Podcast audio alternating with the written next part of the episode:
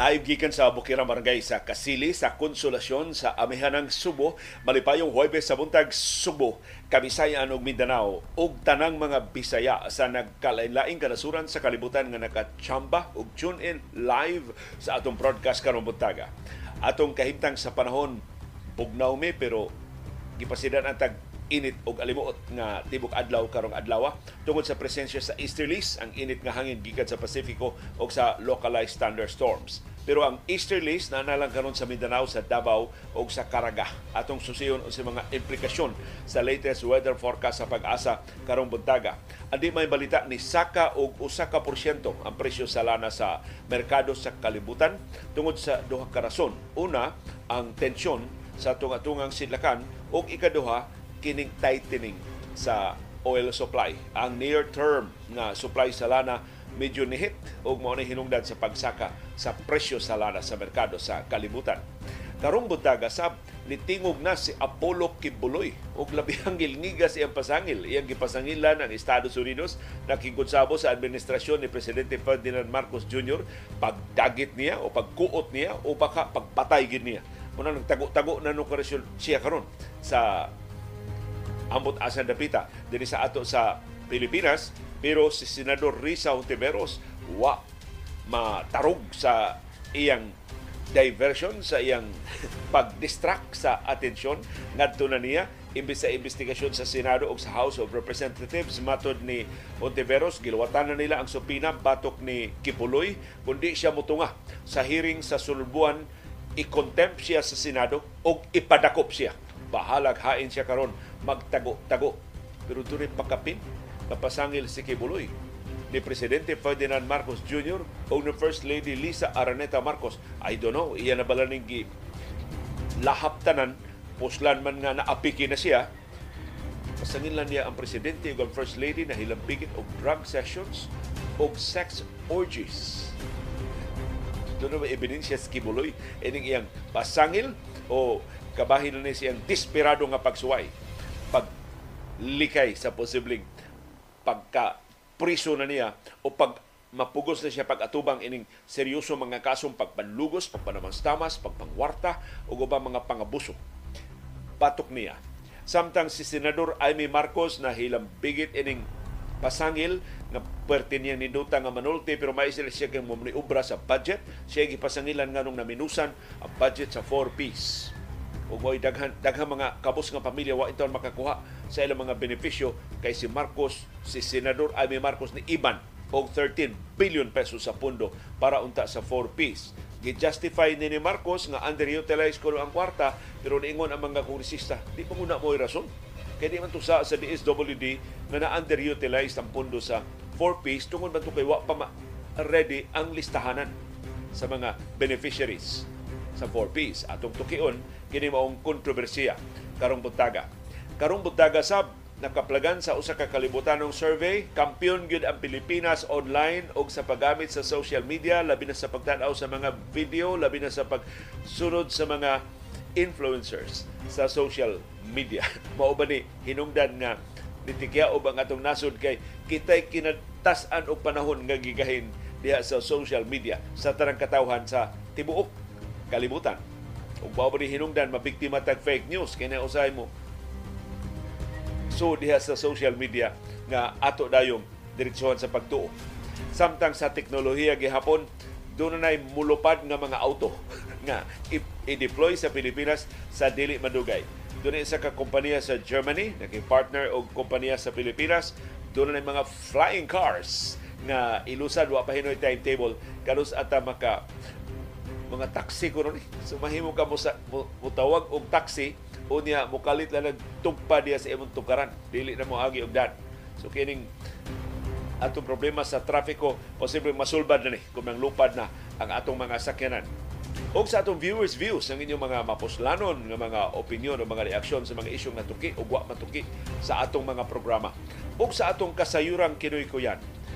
Kung sa may problema ni Mayor Mike Rama, bisan sa labing yano nga mga aspeto siyang administrasyon, di ba siya magkadimao? For example, siya mayor sa Cebu City. Siya labing gamhanan, ma-official supposedly, sa Dakbayan sa Subo. Hantod karon wa ni mapalagpot katungdanan si Joey Daluz sa Metro Cebu Water District.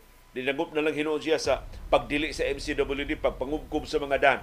So ang supply na hinos tubig mo iyang gi pahimungtan nga si Joy Daluz man ang target nga tangtangon sa katong danan.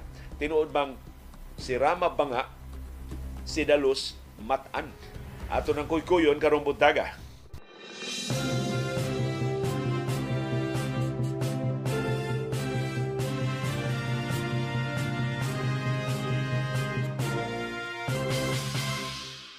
Kumusta man ang atong kahimtang sa panahon? Bugnaw ka imi. Wa may hangin pero pati bugnawa na mo diri sa Bukirang Barangay sa Kasili sa Konsolasyon kay kadlawon pa man sa good. Pero karong taon-taon matod sa pag-asa mahiagom tag grabing kainit o kaalimuot nang gawas mo min Dr. Iris kagabi kagahapon pertig yung inita. Bisag bisan bag mo pasilong ka og landong pertig yung inita, pertig yung alimuta basta tuwa kas gawas between 10 a.m. and 3 p.m. Krapihang inita kagahapon uh, sa mo nang imo sa Iris sa man nagkagrabe na gid ang temperatura? Ko naramo ko sa bahay hours kini among bahay kaluoy sa Dios. Daghan man ming mga puno as kahoy sa palibot daghan ming mga tanom so di kay may makabatyag sa grabing kainit pero maabdan mis gawas. Kana mga orasa sa adlaw haskang inita gyud. Murag ang imong hubon-hubon ba? Ma ma Masikang panghikap, wa pa ba matunaw, wa pa ba ni mapasok. Pertig yung inita sa atong kahimtang sa panahon mo sa maimapa na ng inyong mga adlaw. So, doon na mo'y, for example, gusto mo nga muduaw o usa ka lugar, kanang lugar way atop, kanang lugar way mga punuan kay sa kahoy, kanang lugar medyo init gyud bisan pag magpayong ka, magkao ka, ayaw duaw dito after 10 a.m. and before 3 p.m Duawa dito sa yung buntag or sa sayong gabi or dayo ng kilom-kilom aron nga dili na kayo init ang adlaw. So kamo na lay adapt sa nature kay di ba nato madiktahan ang atong kahimtang sa panahon nagagrabe naman gyud ang epekto sa El Nino. Kita na lay mo pahaom sa atong kaugalingon ngadto sa kinaiyahan. Matod sa pag-asa, easterlies gihapon sa tuba init nga hangin gikan sa Pasifiko ug localized thunderstorms mo'y mo dominar sa atong kahimtang sa panahon sa tibuok Pilipinas. Sa ato pa dinhi sa syudad o sa probinsya sa Subo, mapanganuron nga sa mapanganuron kaayo ang atong kalangitan. Doon tay patak-patak nga pag-uwan, kusog ang bundak sa uwan diri sa amo kagabi. Posibleng nakatampo ni sa kabugnaw karong buntag. Og doon say pagpanugdog o pagpangilat tungod sa easterlies o sa localized thunderstorms. Mao ni kahimtang sa panahon sa tibuok Kabisayan. So Central Visayas, Eastern Visayas, Central Visayas, mao ni kahimtang sa panahon sa dakong bahin sa Mindanao. Mao ni ang kahimtang sa panahon. Except sa Davao o sa Caraga nga easterlies, mo'y muhakop nila ang tibuok Metro Manila. Tanang syudad ug usa ka lungsod diya sa Metro Manila ang tibuok Luzon pareha og kahimtang sa panahon nato mapanganuron ngadto sa mapanganuron kaayo ang kalangitan uban ang patak-patak nga pag-uwan, pagpanugdog ug pagpangilat.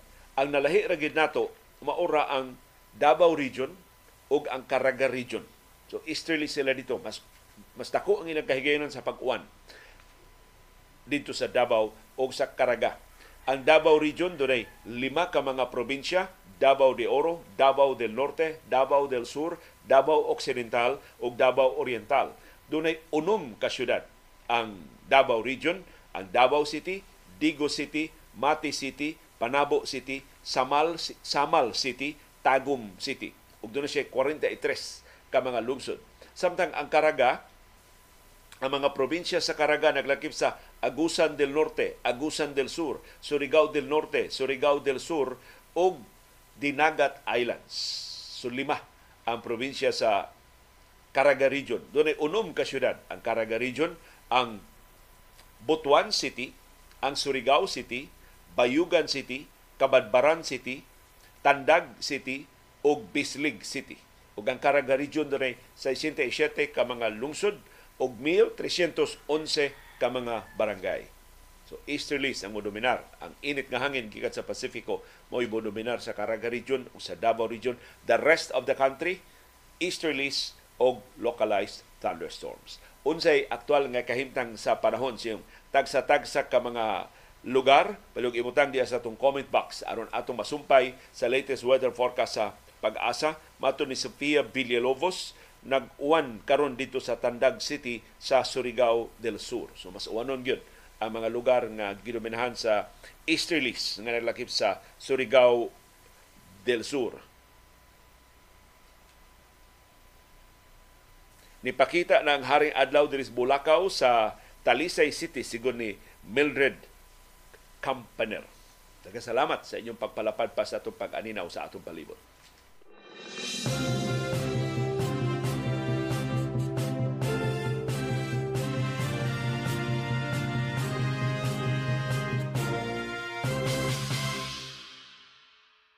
Nisaka ang presyo sa lana sa merkado sa kalibutan mao na dili maayong balita nga among isugat ninyo karong buntag 1% ang saka sa presyo sa lana. Duha ang rason ang tightening sa near-term oil supply o ingon man ang padayon nga tensyon sa tunga-tungang sidlakan. Wa pa gyud magkauyon ang Israel ug ang Hamas mahitungod sa ceasefire nga ilang ipatuman ang Estados Unidos ni veto sab sa ceasefire proposal nga gituki sa ceasefire resolution nga gituki sa United Nations Security Council.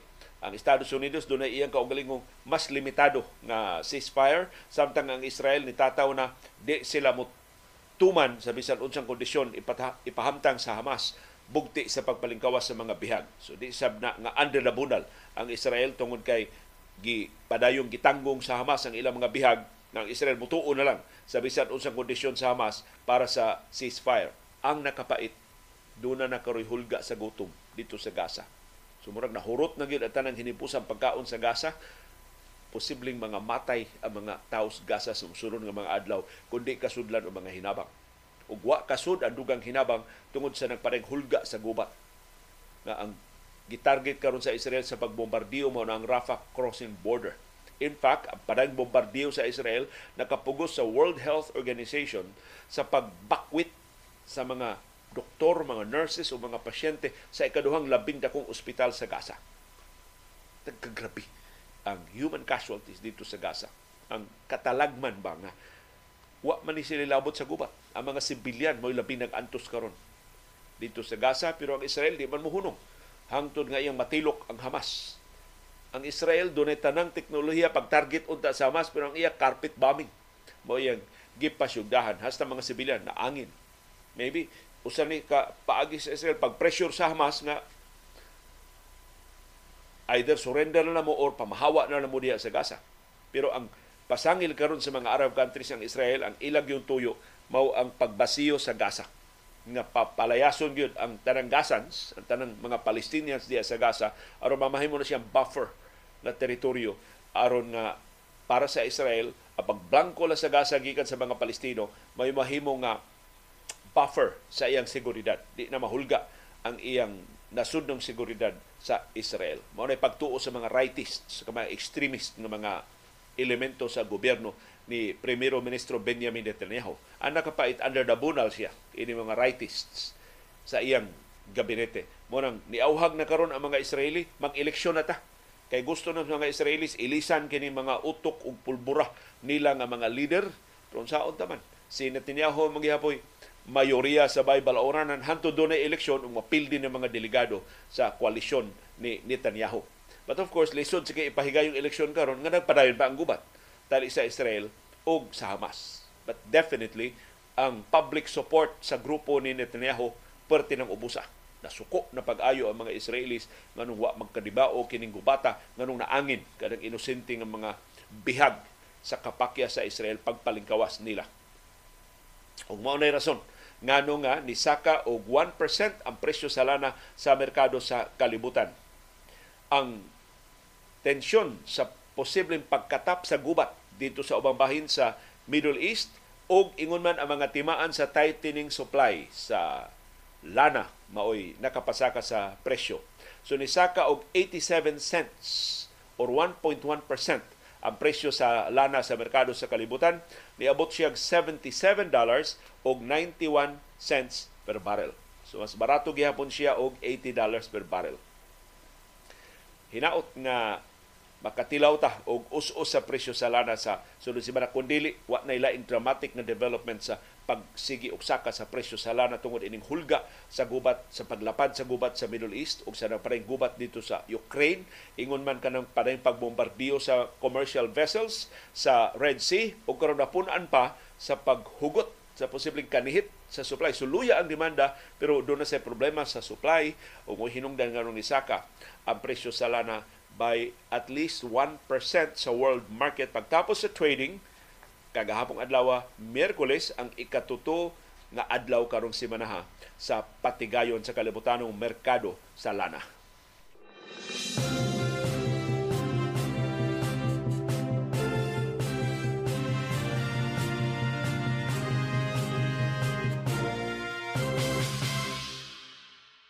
Gipahibaw sa Bureau of Customs, perting Pasigarbos Bureau of Customs, ilan nang nasakmit ang ikaduhang uh, Bugatti Chiron.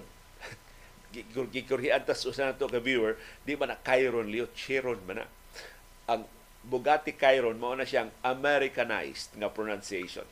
Ang kung gusto jud ka mag French o gusto ka mag Italian, ang ilang gisulti Bugatti, Bugatti uh, Chiron ang, ang argon sa Spain imo mag ipakarat ay imo tutulan so dili dili ka mo yung Chiron sa sa French. Kung gusto gyud ka mag French Chiron mo pronunciation. Anong lisod-lisoron man nato ang atong kaugalingon?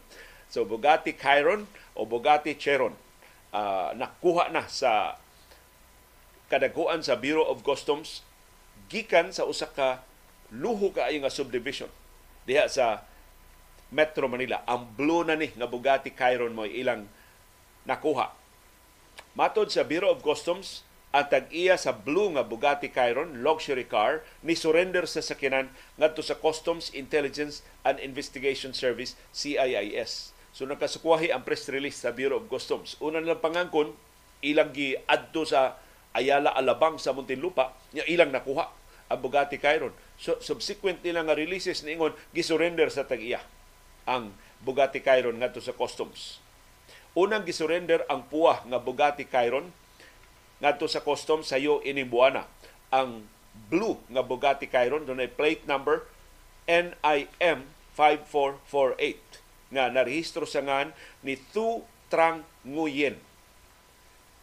Gisurrender kunuhay kining maong Bugatti wa gini ipakita ang ngas mga tag-iya. Ambot do na bay tinuod nga mga ngan tinuod ba ni mga tawhana?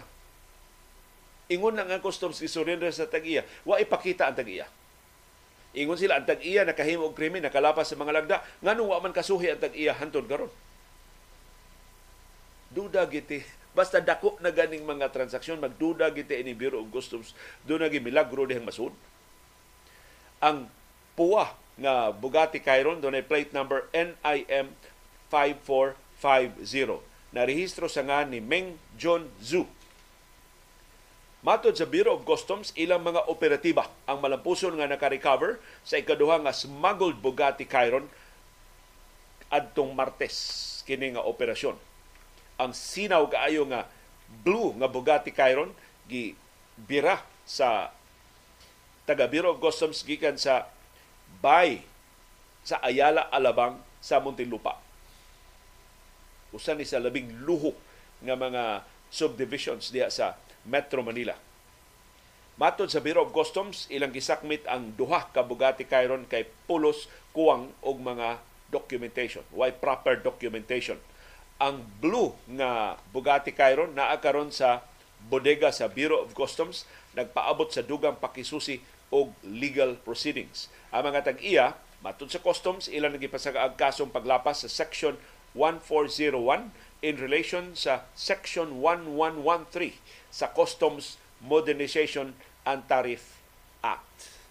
So atong bantayan ang Bureau of Customs kay kadudahan kaayo ang ilang mga lakang hagbay ra kunuhay nilang na ilhan ang mga tag-iya ngano haton karon wa pa magid ipakita kana mga tag-iya ha. Tinuod ba gina sila nga mga langyaw o mga alias ra sa adunahang mga negosyante inila ng mga Pilipinon mo hinungdan nga wa pa ipakita sa publiko hangtod karon Kay kung manananggot ang madakpan, ay sus, pakita dis mga pulis, oy. Di gani tabunan ang mata. Pero mga adunahan na gani ang madakpan bisag buko-buko na lang di gid wa bisag ang hubon-hubon na lang dili gyud makitaan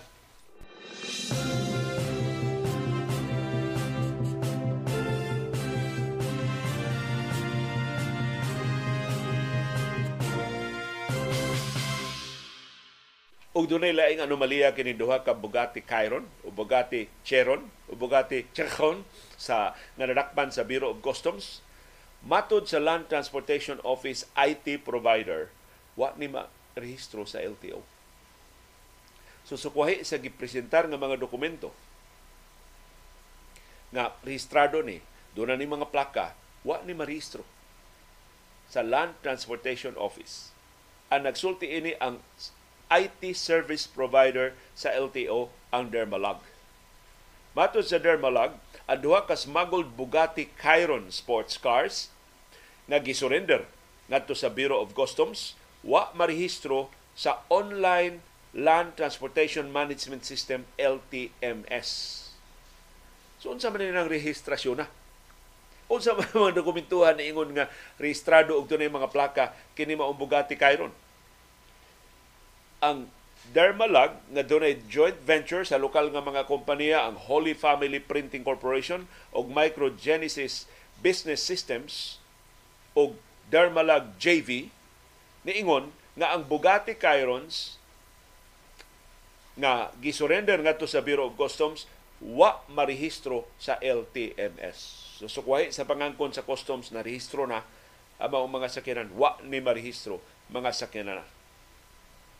Matod sa Dermalag, the Bugatti Chirons would not have been able to be registered in the LTMS as the robust security features of LTMS would have prevented such registration to occur.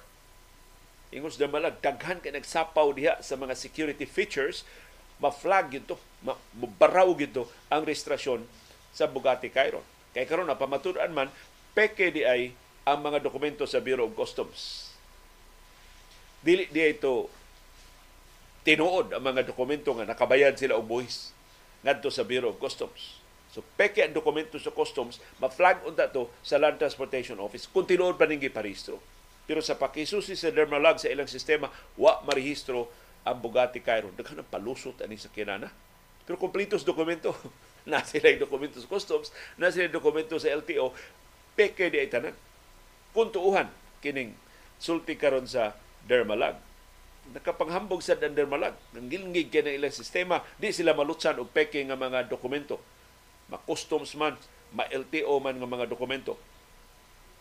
Ang smuggled nga mga Bugatti Chirons na gituuhan sa mga senador sa unang hugda sa investigasyon sa Senado gituuhan na na rehistro sa Land Transportation Office ginamit ang peke nga mga dokumento sa customs. So karon na pamatud-an na tungod sa sultis dumalag hastang rehistrasyon sa LTO peke sa DI.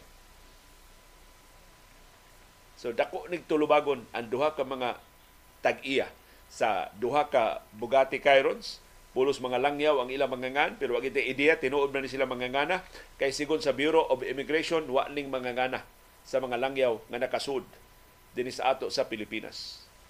So ato man na interview si kani Customs Commissioner Yogi Ruiz ang iyang duda alias sab ni. Hasta nga, peke sab. Unya mauro bay nga gisig sumay-sumay sa taga Bureau of Customs. Siya hantod karon ang Bureau of Customs wa kahibaw mao ba ni ilang mga ngan do na ba sila identification papers? O questionably ba sab ning ilang mga ngan kay wa sila mo agi sa Bureau of Immigration. Manang nagduda ta ini Bureau of Customs daghan kay ni silang wa isulti. Unya ila lang i-installment ba og pahibaw na to or di kay ta makugang So, gisurrender na ang duha ka Bugatti Chirons, giuna ang puha, nasunod ang blue na Bugatti Chirons karong buwana. Human ni tanyag ang Bureau of Customs og reward sa makatultul ini mao mga sakyanan. Ang manamanang balor sa tagsak ka Bugatti Chiron tag 3 milyones dolyares kada usa. Usa labing mahalon nga mga luxury vehicles dinhi karon sa ato sa Pilipinas. Pero bantayan ta ni kay nakalawom ang misteryo ini na posibleng peke ang dokumento sa customs, peke ang dokumento sa Land Transportation Office o posibleng peke sab ang mga ngan nga gilista-lista is, isip mga tag-iya kay hantod karon hasta Bureau of Customs sunong managana sa pag-ila-ila nila.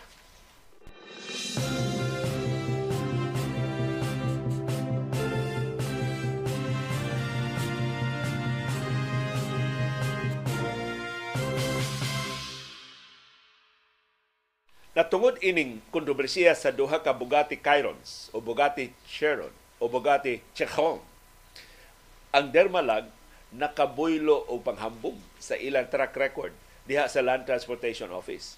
Kay karon gidudahan ni bag-ong pangungo sa LTO nga si Vigor Mendoza gusto nga ibalik tong karaang sistema tangtangon ning Dermalag. So ang Dermalag karon nakahigayon man siya sa pag pahibaw nga wa dito maristro sa ilang sistema kay ma-flag unta to duha ka Bugatti Chiron kun giparehistro pa. Karon nakapanghambog nga perting ilngigan lag accomplishments diya sa Land Transportation Office. Og aron tingali pagkumbinser sa publiko nga tabangi mi nga di mi malagpot diri sa LTO kay bag-ong liderato murag dili ganahan namo. Matod sa Dermalag dako kayo ang savings binilyon ka pesos ang savings sa publiko nga wa sila kabayad og computer fees tungod ini bag-ong sistema sa Dermalab nga mas secure, mas efficient, mas kasaligan. Amot nga nung tangtangon sa bagong liderato sa Land Transportation Office. Matod sa Dermalab, naka-issue sila og 28 million ka mga driver's licenses equivalent to about 30,000 driver's licenses a day. Grabe ha sistema sa Kung tinuod ilang press release, ha? So 28 milyones na ka-driver's licenses ang ilang na-issue or 30 mil ka-driver's licenses kada adlaw tungod sa ka-efficient sa ilang sistema. Niingon sab ang Dermalog, naka-record sila og 80,000 motor vehicle registrations a day. Gawa sa 30 mil ka-driver's licenses kada adlaw, nakarehistro sila 80 mil ka mga sakyanan kada adlaw. Matod sa Dermalag, o mao ang ilang selling point. Palaban sila sa publiko. If the 28 million driver's licenses were not issued in LTMS using Dermalog technology, 1.9 billion pesos in computer fees would have been charged to the driving public. So kung wa pa ang among sistema, ang publiko unta makabayad og 1 billion 932 million pesos sa computer fees nga mo gipa hamtang atong karaang sistema sa Land Transportation Office. O karon gipasanginlan si LTO Chief Vigor Mendoza iyang gipabalik mo nang gipa bag-o na paristro karon gipabayad na sa og computer fees. Bisan kun mahimo ra gyud unta nga way computer fees kung gamito ng bagong sistema sa Dermalab. Mo nang dunay kaso karon gipasaka batok ni Vigor Mendoza gipa-imbestigar na sa Departamento sa Transportasyon nganong iyang gibalik kanang computer fees. Kay ang tag-iya di ko no adtong karaan nga sistema sa LTO politiko higala. Kay politiko man sab ni si Vigor Mendoza ang pangukaron sa Land Transportation Office. Mo pasangil batok sa bag-ong liderato sa LTO. Sa pikas nga bahin, niingon sa Under Malag, kung ang 80 mil ka narehistro nga sakyanan kada adlaw, wa pa moagi sa LTMS, ang mga tag-iyas mga sakyanan magbayad unta og 3.2 billion pesos kada tuig sa computer fees. Tiyaw na. 3 billion 245 million pesos unta ang mabayaran sa computer fees. So parte na kuha sa gas sa, sa pangwartas computer fees diya sa Land Transportation Office, posibleng mo na katinawan. Nganong pamugos gyud kung ang pasangil ni Vigor Mendoza nga ibanhawon ang computer fees kay anugon sa nang binilon ka pesos nga makubra nila.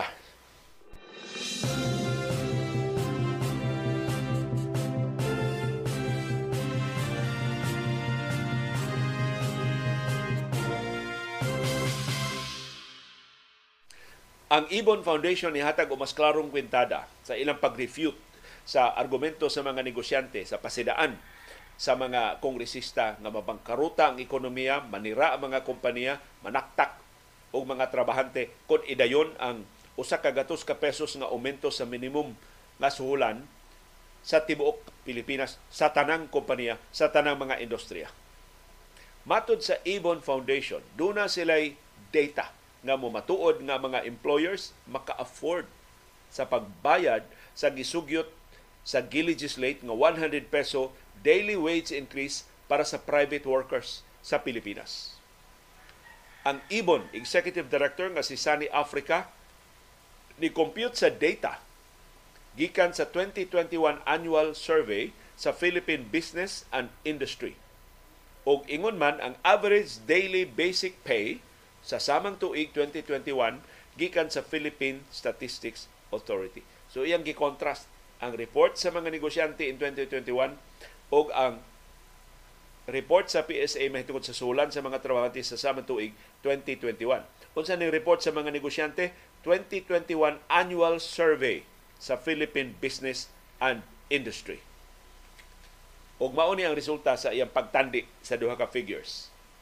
Ang computation sa Ibon Foundation napakita nga ang 100 peso daily minimum wage hike sa mga trabahante dili makainutil sa mga negosyo. Matod sa Ibon Foundation, ang mga kongresista o ang mga negosyante ni pasidaan ng usa ka gatos ka pesos nga aumento sa suhulan inflationary.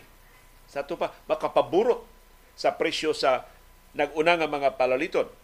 Pero ang research, ang kwintada sa Ibon Foundation, sukwahi. Matod sa Ibon Foundation, bisan pa kung ang 100 pesos nga across the board wage hike. Pasabot, bisan ang dili minimum wage earners makakuha og 100 pesos nga aumento sa suhulan, nga mao'y natural, mao'y kasagarang mahitabo kung umintuhan ang minimum nga suhulan kay doon na may wage distortion.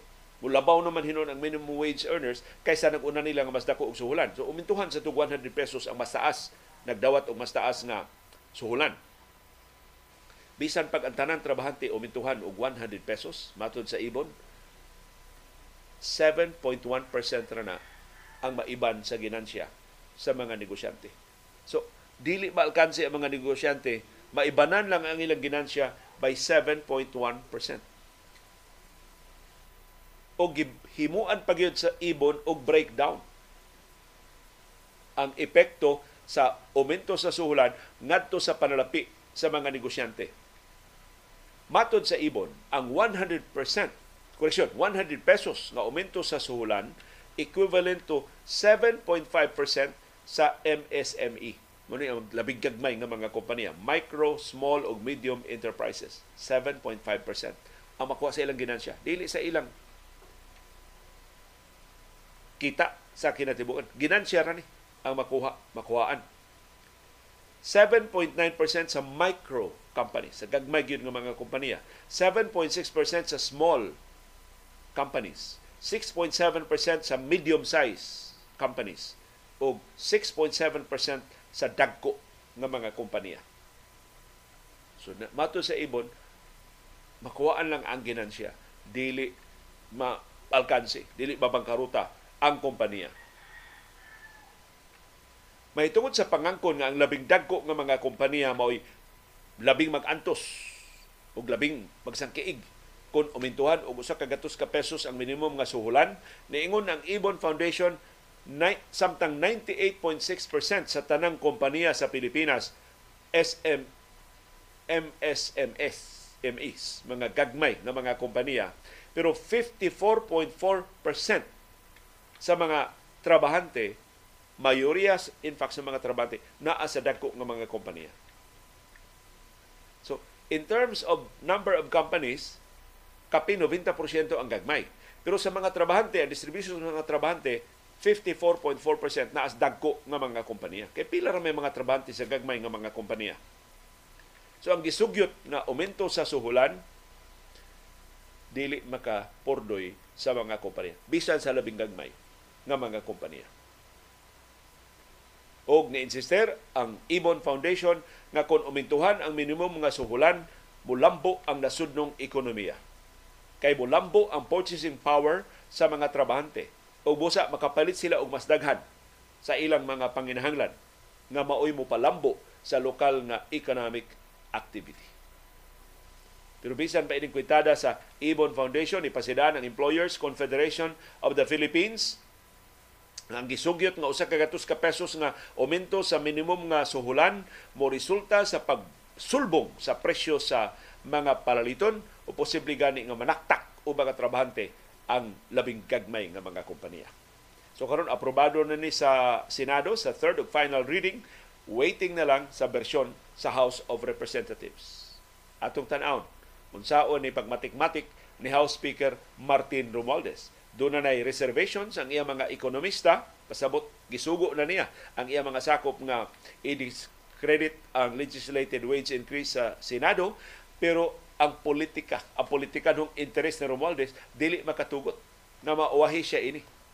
So nangita na rin si Romualdez og binta aron nga kining ideya sa 100 peso wage increase maha, maadto niya, ang credit maadto niya. So usas mga pas, posibleng paagi ana mao palabuan nila kining 100 pesos nga wage increase aron ingnon mas ngiling gyud ang House of Representatives although eventually posibleng mo ma-reconcile na sa 100 pesos pero muna ko nakita ang aluso maro man kay Anis Romualdez. Nya di man gud mahimo nga iya ning supakon ang wage increase. Kay dako kay ning issue inig eleksyon na. No? Dagan ka presidente. Ikaw mo tong nipatay no? Sa legislated wage increase. Ngano mo salig maminimo Mintras, ini pangampanya niya, apil ko at itong uminto sa inyong sweldo at itong 2024. So, four years later, pili ako ninyo ha, pagka-presidente, magamit niya siyang kampanya. So, pila man? 120? 150? Ilang banhawon? Itong 150 nga original nga balaod nun sa pag-uminto sa minimum nga suhulan atong bantayan unsay salida kay kini gamito ni pamulitika sa mga politiko nga nangabisyon sa 2025 sunod tuig na og sa 2028 upat ka tuig gikan karon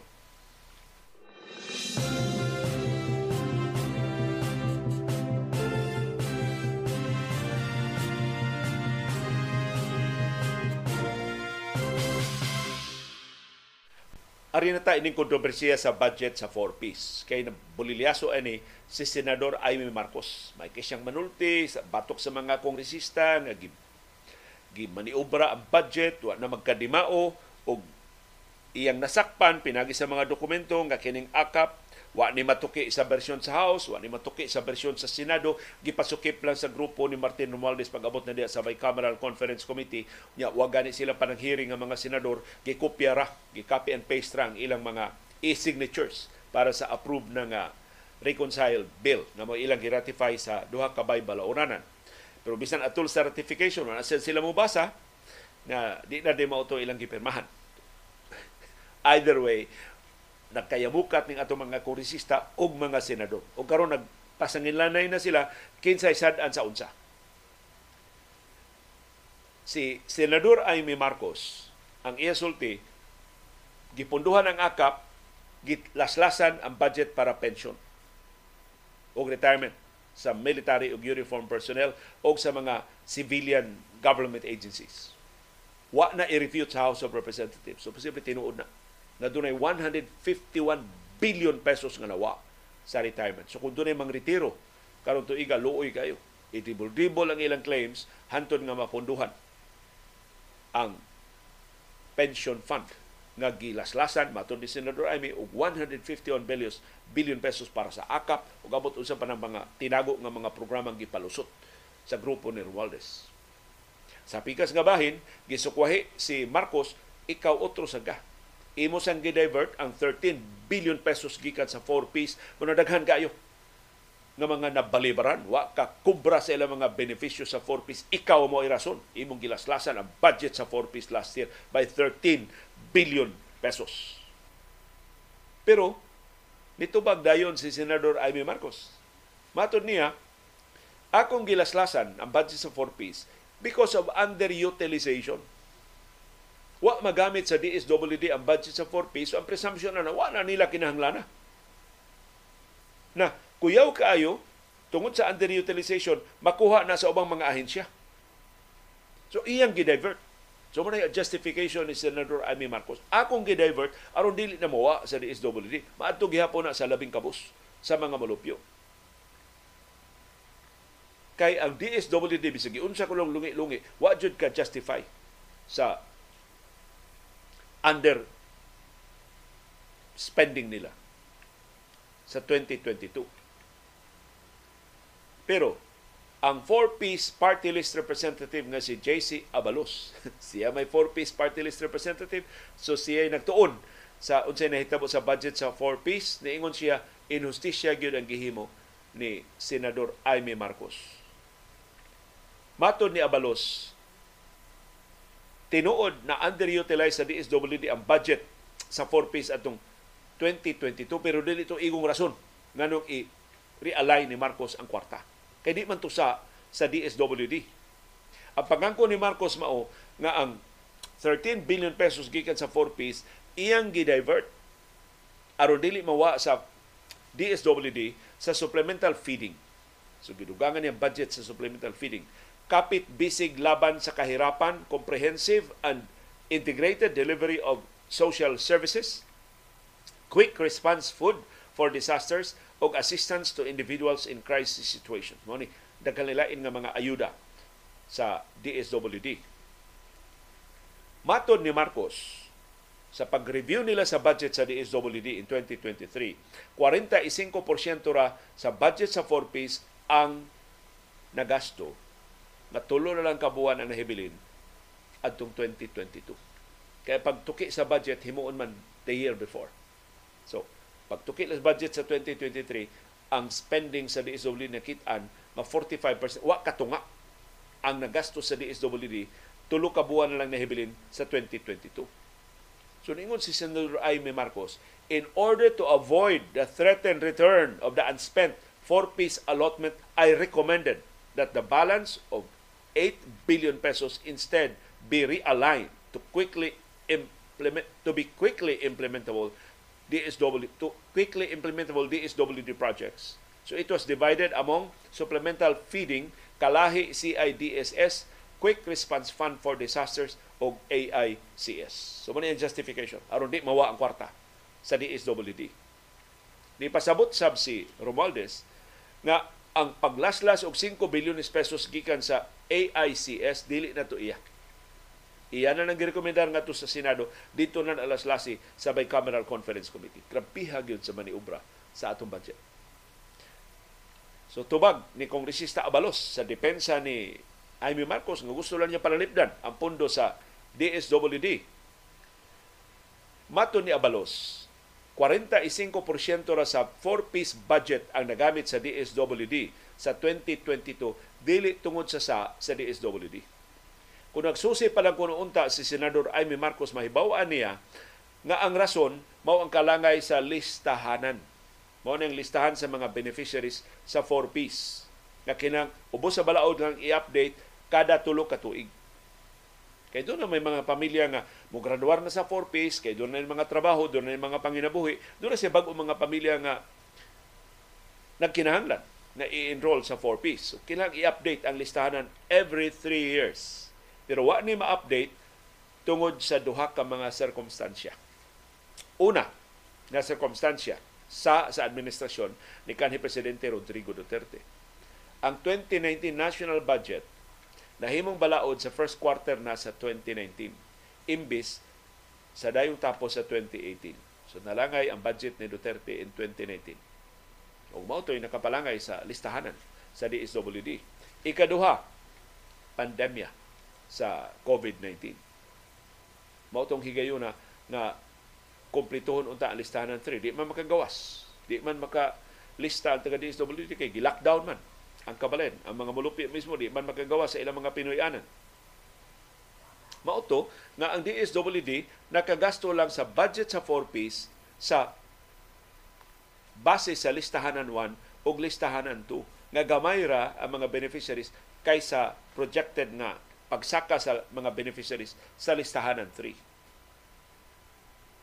Pagtapos na sa 2022, ay ha panahuman ang listahan ng 3. So mo na explanation ngano nga ang DSWD nakagasto lang og 45% sa budget sa 4-piece. Pero imbis i-consider ng Marcos, ma-justify man ta nga ipabilin ang pundo kay dili man na sa sa DSWD ang underutilization tungod man tos pandemya ug tungod man tos kalangay sa 2019 budget nawa na hinong kwarta. O karon, pwerte nakuha na sa problema sa DSWD. Asa sila kwarta ipanghatag ini mga beneficiaries nga nalista sa listahan ng 3. Mao na problema. In any case, matod ni Kongresista Abalos, it is public knowledge that there are a lot of beneficiaries who are complaining because the distribution of their cash grant has been delayed. O si Senador Amy Marcos sensitive ini kay modagan siya for election sa eleksyon sa tuig sa 2025. O kung magmalamposon ang mga kurisista pagkumbinser sa mga botante nga iyan ning dakong sa ang pagkawagtang sa 13 billion pesos gikan sa budget sa 4 Ps tungod sa iyang kayamangan, tungod sa iyang pataka, manubag ang super ate ng Pangulo ining atubang niya balik sa mga botante sa Mayo sa sunod tuig.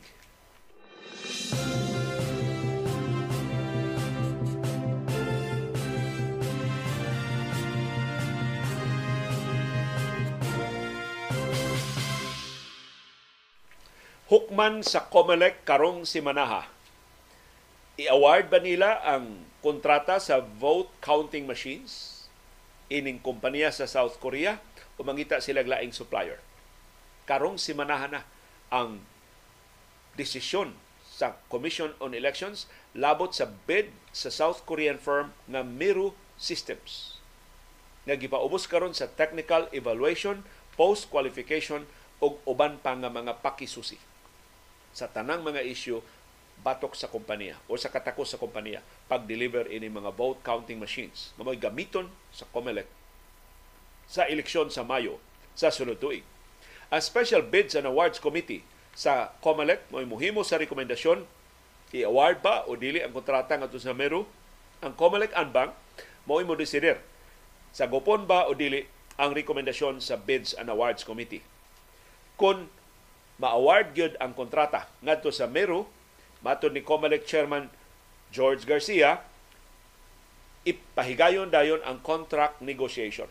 So maghimo na sila kontrata talis COMELEC og sa Meru. Pero kung moingon ang Bids and Awards Committee way lami ning vote counting machine sa Meru wa may ma-impress dili siya kasaligan kansilahon ang i-deklarar ang failure of bidding, ikaduha naman nga hugna sa bidding, og mag-negotiated bidding na. Og laing mga supplier na maoy sabot sa botos COMELEC asa magikan ang vote counting machines. Una doon na pagyoy kahigayunan makasudog balik ang Smartmatic kundi magkadimao ning Miro Systems. Nagplano ang COMELEC pag-abang og 110,000 ka mga vote counting machines na dunay budget nga 155,000 pesos per machine ang abang, pating mahala. 155 mil kada makina.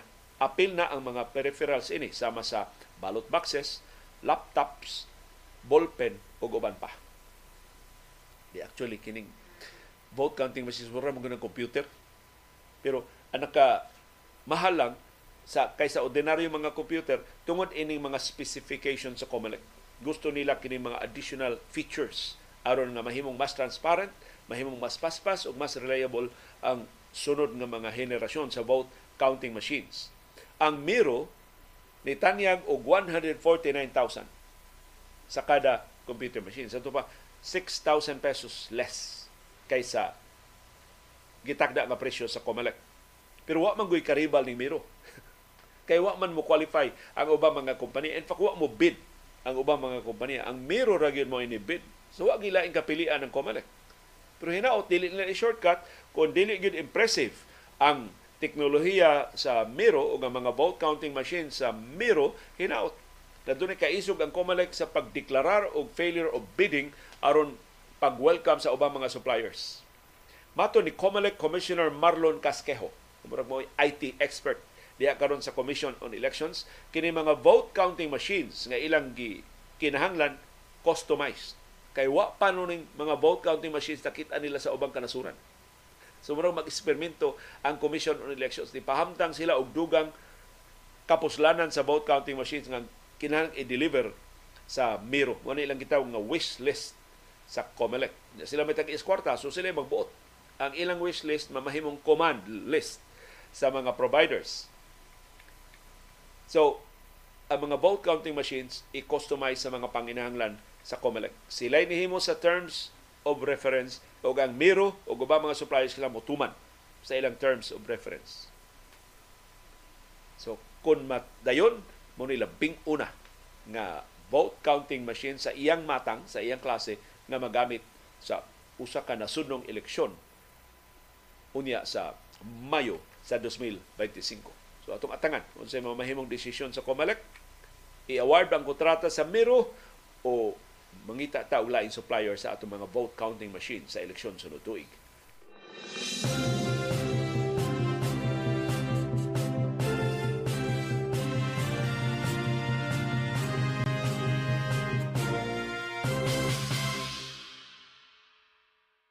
Sa COMELEC gihapon, nakaplagan sa COMELEC na disqualified, ineligible ang duha ka bidders para sa online voting. Separate na sa nga sistema para ni sa internet voting sa mga overseas Filipino workers.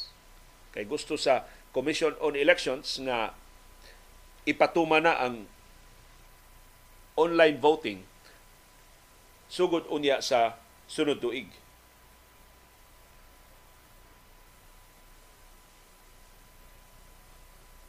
Giklaro sa Commission on Elections na ang duha ka mga bidders sa ilang subasta sa online voting system pulos wa kapasar ineligible sa online voting o counting machine o counting system project ang Indra Soluciones Tecnologías de la Information SLU o ang We Are IT Philippines Incorporated. Mato sa COMELEC, ang aplikasyon sa Indra Soluciones Tecnologías de la Information SLU gidisqualify human sila ni sumeter og non-compliant net financial contracting capacity. Napakya sa pagsumeter sa credentials sa iyang third-party certifier, certification sa final version sa iyang sistema o di sab kompleto ang iyang change management plan. Ang kompanya Matod sa COMELEC, napakya sa pagkumpleto sa iyang submission sa standards of audit ug dunay non-compliant nga brochure para sa printer sa auto-volt switching ug wa sa makasumiter og demo unit version sa sistema pinaagi sa CD or sa USB flash drive.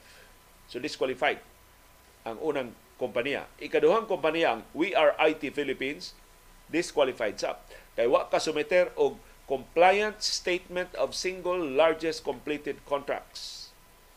Wa sad kasumiter og proof o documentary evidence nga ang kompanya mao na nag na nag-iya og internet o online voting system nga ma-customize sa requirements sa Commission on Elections sa piniliay unya sa Mayo sa sunod tuig.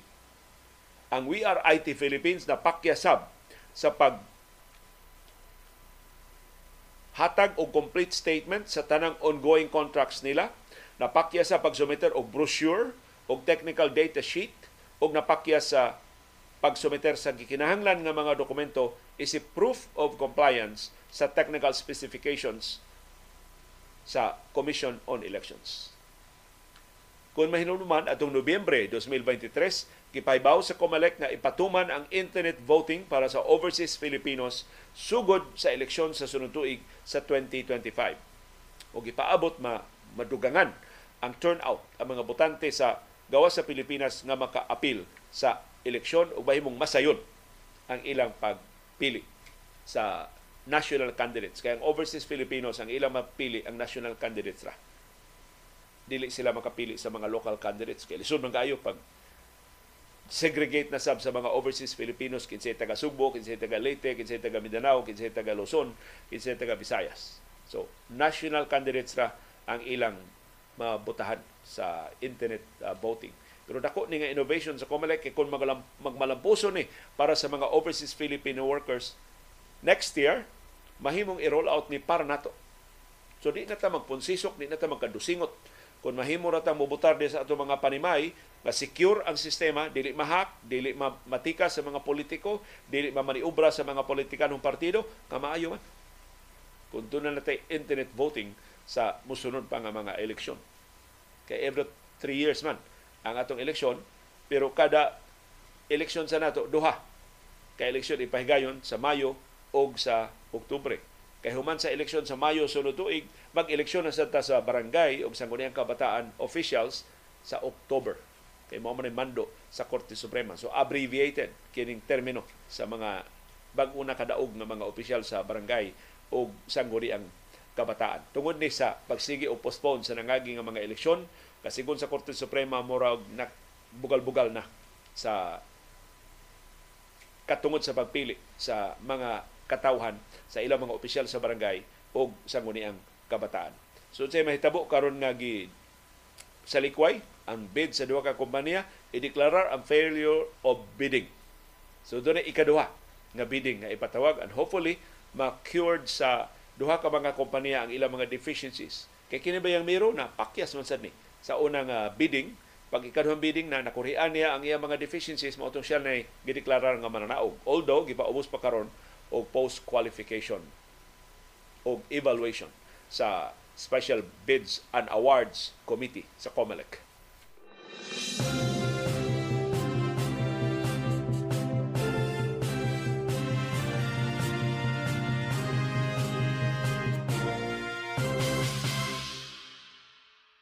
Gipasidan ni Senador Risa Hontiveros si Apollo Kibuloy. Ayaw diha pagpa biktima-biktima ayaw diha pagpaluoy-luoy. Nga nagtago-tago na ka kay gipangita ka sa Estados Unidos kay ila kang dagiton kay ila kang patyon kung makitaan ka. Nanon kalit naman nagtumaw ng istorya ha? Kay isog panimos ni aging simana wa kay gikahadlukas ni aging simana anak man ka kas Ginoo. Karon si Kibuloy nagtago-tago na. Si Yesu Kristo wag ito magtago-tago. Buti ni siyang muliwat ning anaka pero matod ni Senador Risa Hontiveros kung di gani mo pakita si Apollo Kibuloy sa sunod ng hearing iyang sagpaon og contempt o iyang ipadakop. Matod ni Hontiveros napulan ang paabot ang mga senador sa pag-atubang ni Kibuloy aron pagtubag ini mga pasangil sa human trafficking o sexual abuse cases sa iyang organisasyon. Niingon si Ontiveros, wala wag pong pa-victim. Ayaw diha pagpaluoy-luoy. Ang hinihingi lang sa inyo ay humarap sa mga legal na proseso kasama ang proseso ng Senate investigation. Maura na gikinahanglan atubanga lang ang investigasyon kay lehitimo man imo ang investigasyon in aid of legislation man ni aron man nga di na masubli kanang imo mga pangabuso kung tinuod man ang mga pasangil batok nimo Huwag ninyo pong dalhin sa lingwahe ng patayan kahit yan ang nakasanayan ninyo. So ayaw dihag gamiti og hudatudlat nga dunay mga matay bisan kon mao na imong naandan. Our next hearing is on March 5. Mao ni deklarasyon ni Senador Risa Ontiveros. Kanang gimik-gimik karong kibuloy, dili mapiktuhan. March 5 ang sunod nga investigasyon sa Senado. Sa ato pa, unang semanas, Marso, ang unang investigasyon. Og matod ni Senador Hontiveros, if Mr. Kibuloy does not show up, I will cite him in contempt and have him arrested. Papusasan ni Nakos Kibuloy kung di gyapon mo tunga sa sunod nga investigasyon. O kini sa kabuloy nagpaisog-isog mga ni. May karon nagtago-tago na. Yan na pa, nagpaluoy-luoy na. Napatyon ko na siya sa Estados Unidos kung makitaan siya. Kahagbay na ng wanted sa Federal Bureau of Investigation. Karon na lang ka diya magtago-tago. Karon na lang ka maghadlok-hadlok. Ang Senado ni pagawas og ikaduhang supina So di lang usa, duha na ka supina ang giluwatan sa Senado batok ni Kibuloy. Ang ikaduhang supina giluwatan atong Martes sa gabi. Aron mapugos si Kibuloy pagtambong sa sunod nga hearing sa Senate Women, Children, Family Relations and Gender Equality Committee. Nagitakda unya sa Marso 5. Ang supina ad testicandum, testificandum gipirmahan ni Hontiveros isip chairperson sa Senate Committee o ni Senate President Mig Subiri. Mao ni ikaduhang supina nga giluwatan batok ni Kibuloy. Ang unang supina giluwatan adto pang lunes karong simanaha. Si Kibuloy ni isnab sa unang duha ka hearings sa komitiba sa Senado. Og ni insister si Kibuloy di siya mapugos pag-atubang sa investigasyon sa Senado sa mga pasangil sa sexual abuse nga gihimo siyang kanhi mga sakop sa organisasyon. Si Kibuloy ni ingon, watubang lang siya sa mga kaso kung ipasaka sa lokal nga mga korte dinhi sa Pilipinas. So atong tanaw, kinsay tinuod nga astig si Hontiveros ba o ang mga senador o si Apollo Kibuloy na napatuong anak sa Ginoo karon imbestigahon pa lang gani siya. Wa pay kasong gipasaka batok niya sa korte nagtago-tago na. Murag ilaga nga puti o kiting di na ganahan nga magpakita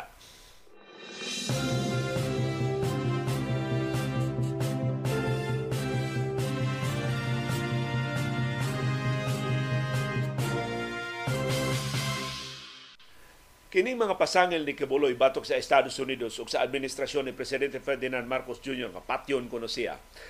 Gipaagi niya og audio recording. Gipost niya sa social media ang iyang audio recording wa na pakita ang iyang naong. Ambot na unsa ni dagway ni Kibuloy. O kabahin na siya paluoy-luoy. Iyan na lang tingog mao'y nadunggan.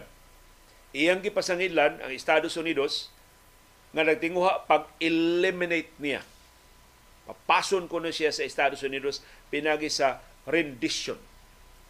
Kining rendition termino ni sa murag abduction, mura og forcible arrest. Di na iyagi og warrant of arrest.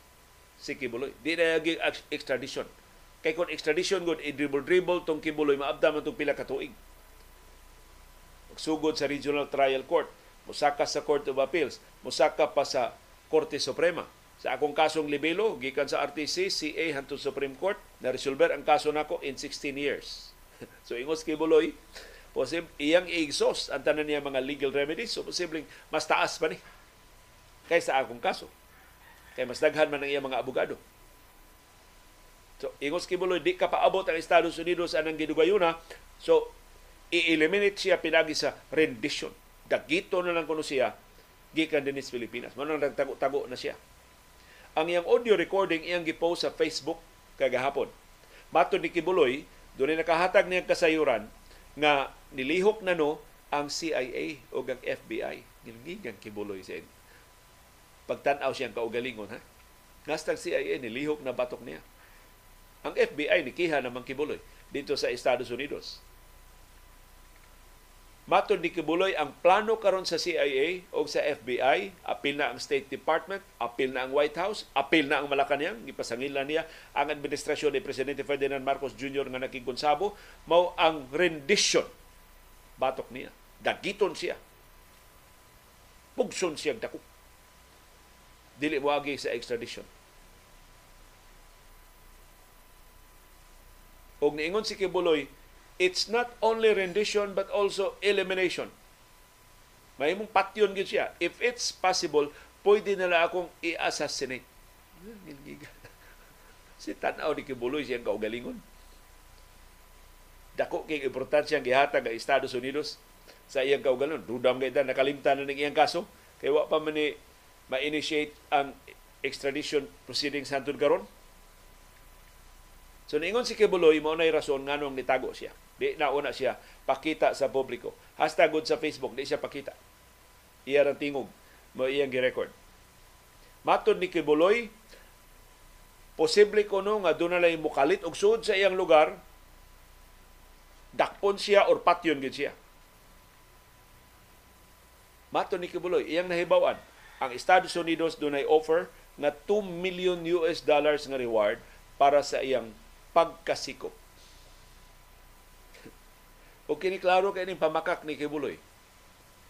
Unsa may kapuslanan sa 2 million US dollars ni Kibuloy, wa pa may arrest warrant batok niya. Ang arrest warrant batok niya tuara sa Estados Unidos. Wa man siya moadto sa Estados Unidos.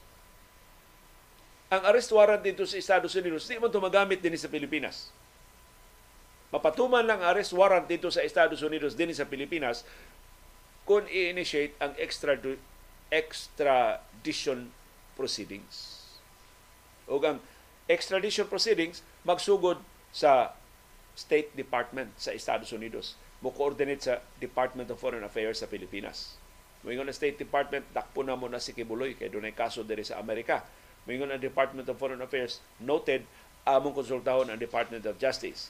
So, ad mo adto ang DFA sa DOJ. Moingon ang Department of Justice ni ay formal nga komunikasyon sa US government ilang dakpon ang atong Filipino citizen na si Apollo Kibuloy. Moingon ang Department of Justice, o sige, muagi ni sa atong justice system. So, muagi ni korte. Ang arrest warrant ni Kibuloy at sa korte, ang kampo ni Kibuloy mahimong mo question sa legality sa arrest warrant disidihan sa Regional Trial Court kundi matagbaw pa naman ingon ang RTC sige dakpa si Kibuloy mga Kibuloy tempa adto sa ko sa Court of Appeals Mingon ang Court of Appeals sige dakpas Kibuloy mga Kibuloy ayaw sa adto sa ko sa Korte Suprema Moingon ang Korte Suprema eventually sige dakpas Kibuloy ingos Kibuloy ayaw sa file sa kong motion for reconsideration. Daghan kay mga legal remedies si Kibuloy. And it will take years. Inig-file aning kasuwas RTC, di ni resolbahon sa RTC pagkauma na yun. Kaya daghan man kayo, nag-una pa mga kaso ini. So dugay pa kayo ang extradition proceedings. Pero ang 2 million US dollars nga reward, kinsa may makakuha na, wa pa man gani ka luwate ang arrest warrant ni Kibuloy din sa ato sa Pilipinas.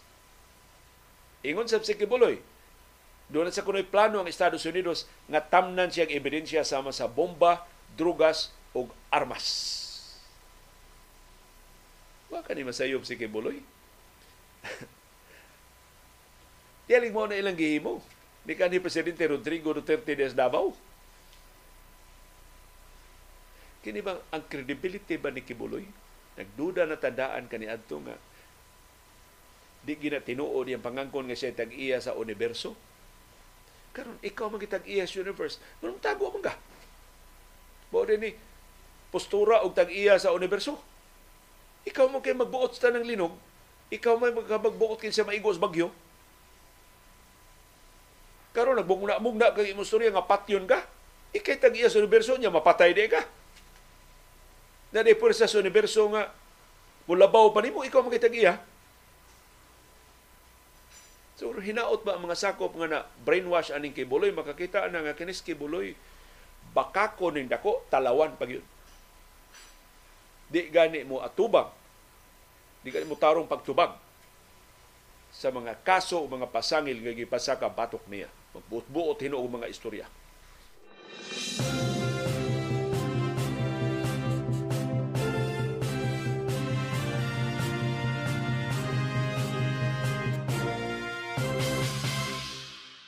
Pero tagsa ra kini tingog ang Estados Unidos ha, pero gitubag nila si Apollo Kibuloy. Ang Federal Bureau of Investigation FBI Public Affairs Specialist nga si Laura Elmelier. Em, Emilier niingon wa sila wa sila nahibaw-an ang 2 million US dollars nga reward money sa pagdakop ni Kibuloy. Matod sa FBI, there is an active arrest warrant for Mr. Kibuloy. But I'm unaware of a reward offer. Wa no sila mo offer og reward sa Federal Bureau of Investigation.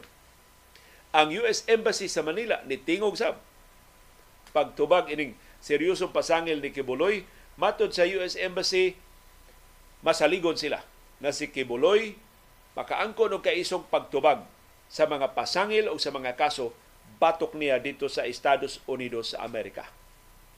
Matod sa US Embassy, we are confident that Kibuloy will face justice for his heinous crimes. Masaligon mi.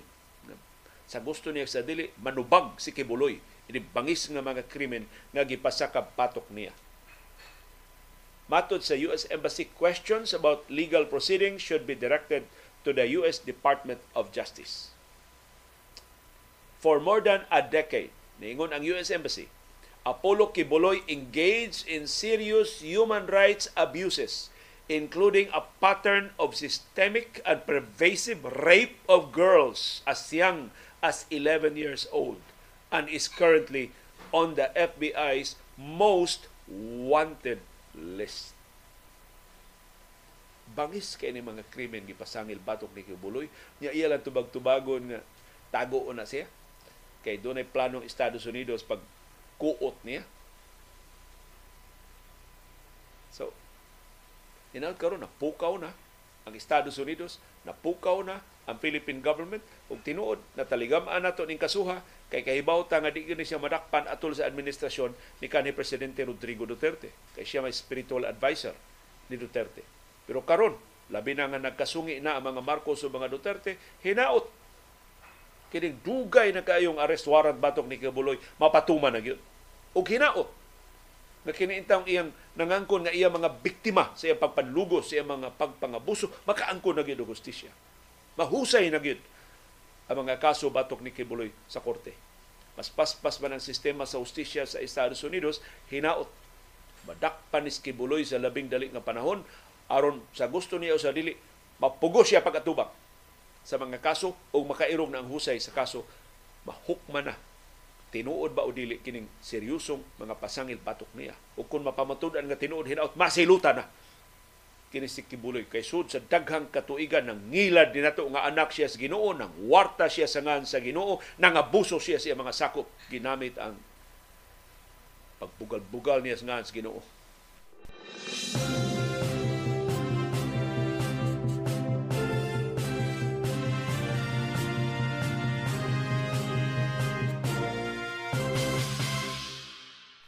Nangalisbo na panabla kining pagtingog ni Kibuloy. Mura og gusto niya sunugon tanan. Puslan man nga nasakpa na siya, puslan man naapiki na siya, wa na may mahimos Duterte pagpalalipod niya. So karon da, duhig niya tanan. Gawa siya papasangil sa US government, FBI, CIA, State Department, White House, o bisag unsa na yung mahuna-hunaan. Wa niya maapil ang US Department of Justice nga mao iyang kontra, nga mao ginag-andam sa mga kaso batok niya. Karon iyang gi apil si Presidente Ferdinand Marcos Jr. og iyang asawa nga si Lisa Araneta Marcos og ang ilang igagaw nga si House Speaker Martin Romualdez. So ni sakay sa Chikibuloy sa mga Duterte. Para niya kining triumvirate ni Romualdez, Lisa, Bongbong mao ni responsable sa tanan nilang dimala sa kinabuhi. Mao ni tinubdan sa tanang hudla, hudla nila si Duterte maprisos dahig, si Kibuloy madakpan sa FBI. Matubang siya mga kaso dito sa Estados Unidos. O si Kibuloy, siyang audio recording sa social media ni auhag sa ni Presidente Ferdinand Marcos Jr. sa pag-resign gikan sa katungdanan. Tanawa ra. Unsa may unsa may labot sa resignasyon ni Marcos o dili? Iya iya ra man kaso? Wa tubag siya dili. Mutubag siya sa mga pangutana sa House o sa Senado dili. Ano, iya mang anginon ang tanan. So iya parisaynon si Presidente Marcos gikan sa katungdanan. Si Kibuloy nilabasab sa pasangil nga si Marcos Durugista. So iyang gisakyan ang pasangil ni kanhi Presidente Rodrigo Duterte nga bangag og adik sa cocaine si Marcos. Matod ni Kibuloy, si Marcos wa lang magamit og drugas, nag-devil worship na. Lain ako ni giampuan ni Marcos ang yawa na. Dili na ang Ginoo. So niingon si Kibuloy, it would be better if as early as now Bongbong Marcos, Lisa Marcos, Martin Romualdez, you step down from your posts. You resign. Parisayno niya silang tulo unsa may pwesto ni Lisa Marcos nga iyang resignan? Di man na pwesto ang pagka first lady. Mo resign siya pagkaasawa ni Bongbong. Binuanga ni Kibuloy. Si Martin Romualdez o si Bongbong na ay mga pwesto nga maka-resign sila. Si Lisa wala pwesto? Unsa may paresignan ni mong Lisa Marcos? Lisa Araneta Marcos. So kinis Kibuloy no wa na ni. Tarong panguna-una sa unsa lay masuod siya bakukang si Kibuloy Niauhag sa ni Marcos o ni First Lady Lisa Araneta Marcos pagtubag sa mga pasangil nga nagpasiugda sila og drug sessions og sex orgies. Hit-hit ko ng drugas o pinatuyangan nga pakighilawas. Gipasangin lang sa niya si Presidente Ferdinand Marcos Jr. o si First Lady Lisa Araneta Marcos nga nahilambigit og witchcraft aron kuno pagtunglo niya. Ipadautan ko si Kibuloy. Witchcraft, gipabarang si Kibuloy. Sa dunay munika ang malakani ang parang naong ni Kibuloy, bisiyag tusok-tusok og dagom. So naingon si Kibuloy, you have become demons. Mga demonyo, no? Gikas drug sessions, sex orgies, karon demonyo na gyud.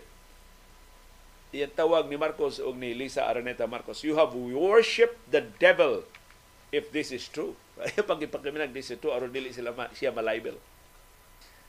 To ano mo mag-ampo ni Satanas kung tinuod ni ang mga kasayuran nga akong nakuha. Kinis kibuloy mo ni og kawatan ba sud sa daghang katuigan perti niyang pangawat, perti niyang akyat bahay, perti niyang pangpahimus kabtangas mga tao nga iyang na biktima. Finally, nasakpa na siya. Pagkasakop niya, moingon siya, oh, ang kilat, daghan man sa itong napatay. Ang baha, daghan man sa itong gibanlas. Ang linog, daghan man sa itong gitukob. Ang mga bagyo, daghan sa itong giguba nga bahay. Kasuhi sa to sila. So, yun ang giangin ang tanan Iyan ang giduhig ang tanan. Puslan man nga nasakpa na ang iyang mga binuang. Uwa na'y makadupa niya. Ining iyang katampalasan.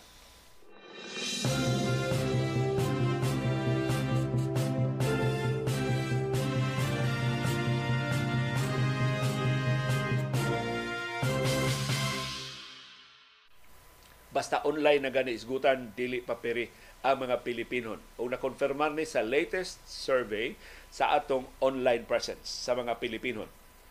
Kapin 80 milyones ka mga Pilipino online na.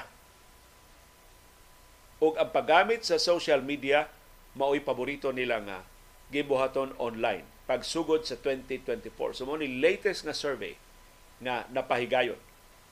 Ang naghimo sa survey mao ang Melt Water and We Are Social Media Overview report. Nakaplagan sa survey na 86.98 million ka mga internet users sa Pilipinas karon sa 2024. 86.98 million out of pila ta 110, 111 million ka mga Pilipino. 1.8 million ang nalabaw ang napuno sa ato mga online Filipinos kung ikumparar sa mga Pilipino at nga online adtong January 2023. Kay last year, 85.16 million pa lang ka mga Pilipino ang online. Karon 86.98 million na. So dul ang duha ka milyon ka mga Pilipino ang napuno online either tungod sa affordability or ang gagmay ni mga bata nga nang dagko na o nakigamit na karong mga mobile phones or mas reasonable ang mga data packages sa tuto ka mga kompanya sa telepono ang Globe, ang Smart ug ang Dito. Pero nadugangan tag 1.8 million ka mga online Filipinos. Sud lang sa usa ka tuig. 86.75 million Filipinos ang nagamit og social media. So mayoriya sa mga naa sa online, social media mo gigamit. Mas daghan ni by 2.3 million kung ikumparar sa samang higayon sa niaging tuig. Daghana no? 2.3 million ang napuno sa social media users sa Pilipinas in just one year. Kay 84.45 million pa man sa Enero sa niaging tuig 2023. Ang kalibutan ng survey nagbutiyag sab nga ang Pilipinas mo number one sa consumption of online video kada semana. So kita mo number one consumer sa online video sa tibuok kalibutan ha? Ganahan kay tag video ang mga Pilipino. 97.2% sa mga internet users dinhi sa Pilipinas nga nagpangindaron og 16 ngadto sa 64 ang tingkonsumo sa video. Susdo na pagay ko mga bata nga younger than 16, 8 anyos, 9 anyos, 10 anyos, may nagaayo mo kitiw-kitiw mga kamot sa sa video kanang YouTube Shorts, kanang Instagram Stories, kanang TikTok, ay sus, di gani ganahan one second pa lang sunod ng video, sunod ng video, sunod ng video. Endless maning stream sa mga video. Hantod ma magsakit na nilang mata, hantod mabadlungan na sila sa ilang mga mama, pero ang mga bata ko doon panahon, hilabihan makakonsume og video. Pero sa survey, ang mga nagpangidaron nag 16 ngadto sa 64 ang naapil. Mas daghan ang atong video consumption sa Pilipinas kaysa tibuok kalibutan. Tibuok kalibutan 92% sa mga internet users ang ni-consume o nitan og video diri sa ato 97.2% video. Online videos nakapadani sa mga Pilipino 72.7% ang nagtan-aw og music videos. So sa mga kung nagkonsumo sa video sa online, music videos may kinadaghanan, 72.7%. 58.3% digamit sa video isip learning sources. So aron makakat-on sila og bag-o nga mga kasayuran ug bag-o nga mga katakos. Ang Pilipinas nagpabilin sa nga mo'y number one nga nasod sa tibok kalibutan sa vlog consumption. Muna na kay vloggers dinhi sa ato sa Pilipinas. Apil na itaw ning programa nga inyong gitanaw. 50.7% sa mga internet users ang nagtanaw og vlogs o nagtanaw sa mga influencers kada semana. Mas daghan kaysa global average nga 23.8%. Grabe no? Wara kabot one-fourth sa tibok kalibutan nagtanaw sa mga vlogs pero dinhi sa ato kapin katunga ang nagtanaw sa mga vlogs sa Pilipinas. Ang data nga nahipos nagpakita sab nga ang mga Pilipinon mo'y kinatas-an og oras sa internet kaysa ubang kanasuran sa kalibutan. Niabot og 3 hours and 34 minutes ang atong pag-consume sa social media every day. So kada adlaw tulo ka oras ngadto sa 34 minutos tang tigtan-aw sa social media. Ang global average 2 hours ra and 23 minutes. So labaw ta og kapin usa ka oras sa global average sa pagtan-aw sa social media labi na sa pagtan-aw og video. Naapil in town ta sa inyong gi-consume na social media content. Daghang salamat sa inyong pagsalig.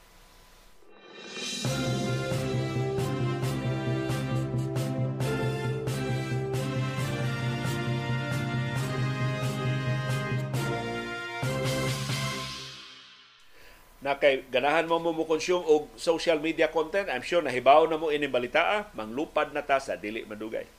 Di ita mo sakay aeroplano, doon na tayo mga flying taxis. Doon na tayo mga flying cars sa immediate future din sa Pilipinas. O sa ka German Air Mobility Company ang mulusad sa mga flying cars din sa Pilipinas o sa Southeast Asia sa dili madugay ang German company nagtukod og sistema sa flying cars nga gitawag nila og AVE tolls. Og ani sila manukad silang operasyon sa Pilipinas. Ang Lilium mo ni ang German company ug ang local aviation services company nga PhilJets ni pirma na og kontrata sa pag sugod na sa mga flying cars, sa operasyon sa mga flying cars dinhi sa ato.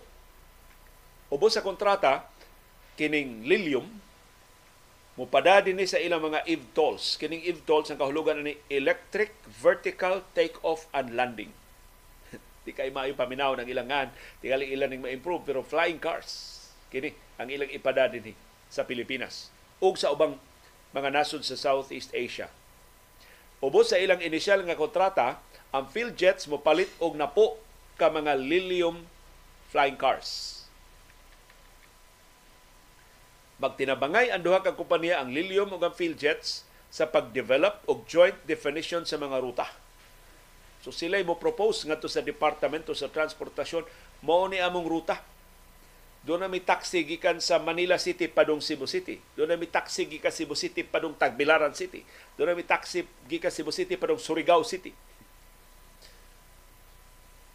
So sila mumapa-mapa sa ruta ug ilan ning formalisahon sa ilang aplikasyon ngadto sa Departamento sa Transportasyon. Unya, sila mo define sa passenger demand. So, Magtuon sila pila may plite nga mahatag kap, pila may kapasidad pagplite sa mga pasahero. Pananglitan Talisay, padung Mactan kay dunay flight. Nya traffic kay SAP kay dunay ungot nga truck. Sakay na tag flying taxi ato tag tugpa dool sa airport. Doon na mga helipads dito. Doon na mga taxi stands dito nga manglupad ang mga taxi di na musubay sa mga daan. Dako-dako jud ng plitihan kaysa atong naandan nga mga taxi pila may ma-afford sa mga pasahero apil na sa ilang tunan sa duha ka kompanya ya sila sad maoy mo develop mo promote ini so ilan nang i-excite ang mga tao nga suwayin ninyo aron makagasto ang mga tao makaabot sa ilang plitihan pero ang Lilium o ang Field Jets dili mo labing una na nagpasiugda og flying cars din sa Southeast Asia. Nauna na sila sa Hyundai. Ang Hyundai nagsugod na pag-develop og flying cars para sa Indonesia. Kaya ang Indonesia mo labing dakong merkado sa Southeast Asia. Sila most populous country sa Southeast Asia. In fact, sila most populous Muslim country in the world, ang Indonesia. So dako kay merkado sa Indonesia mo giuna sa Hyundai. So kung makabuylo ning Hyundai, mag-una og flying cars ang Indonesia. Kay nato din sa Pilipinas. Lahi sa mga eroplano, ang flying cars wa magkinahanglan og runway. So ang flying cars mura siyang helicopter na vertical ang iyang elevation gikan sa ubo gikan sa yuta padung na siyang paglupad. Ang mga flying cars gamitan og electric power. Dili siya bunker fuel, dili siya jet fuel mo yung gamiton, kundi electric power. So mura ning Tesla, mga electric uh, choppers o electric flying cars ang manglupad dinis ato sa Pilipinas wa hinoy timetable kanusa. So hinaot within our lifetime, doon na natin kapilian. magtaksi batasdan, magtaksi ta sa ibabaw, mag magsubmarino na balanta tungod sa kagrabe na sa kahimtang trafiko din sa tuwa.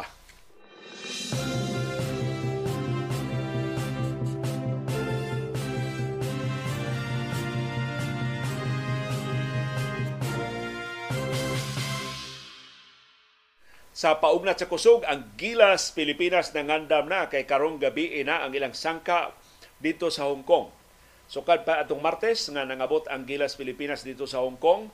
Nag-ensayo sila tibok adlaw kagahapon Miyerkules. Nag-familiarize dito sa Hong Kong. Pila ba'y temperatura karon dito sa Hong Kong aron maanad ang atong mga Pilipinon nga mga magdudua.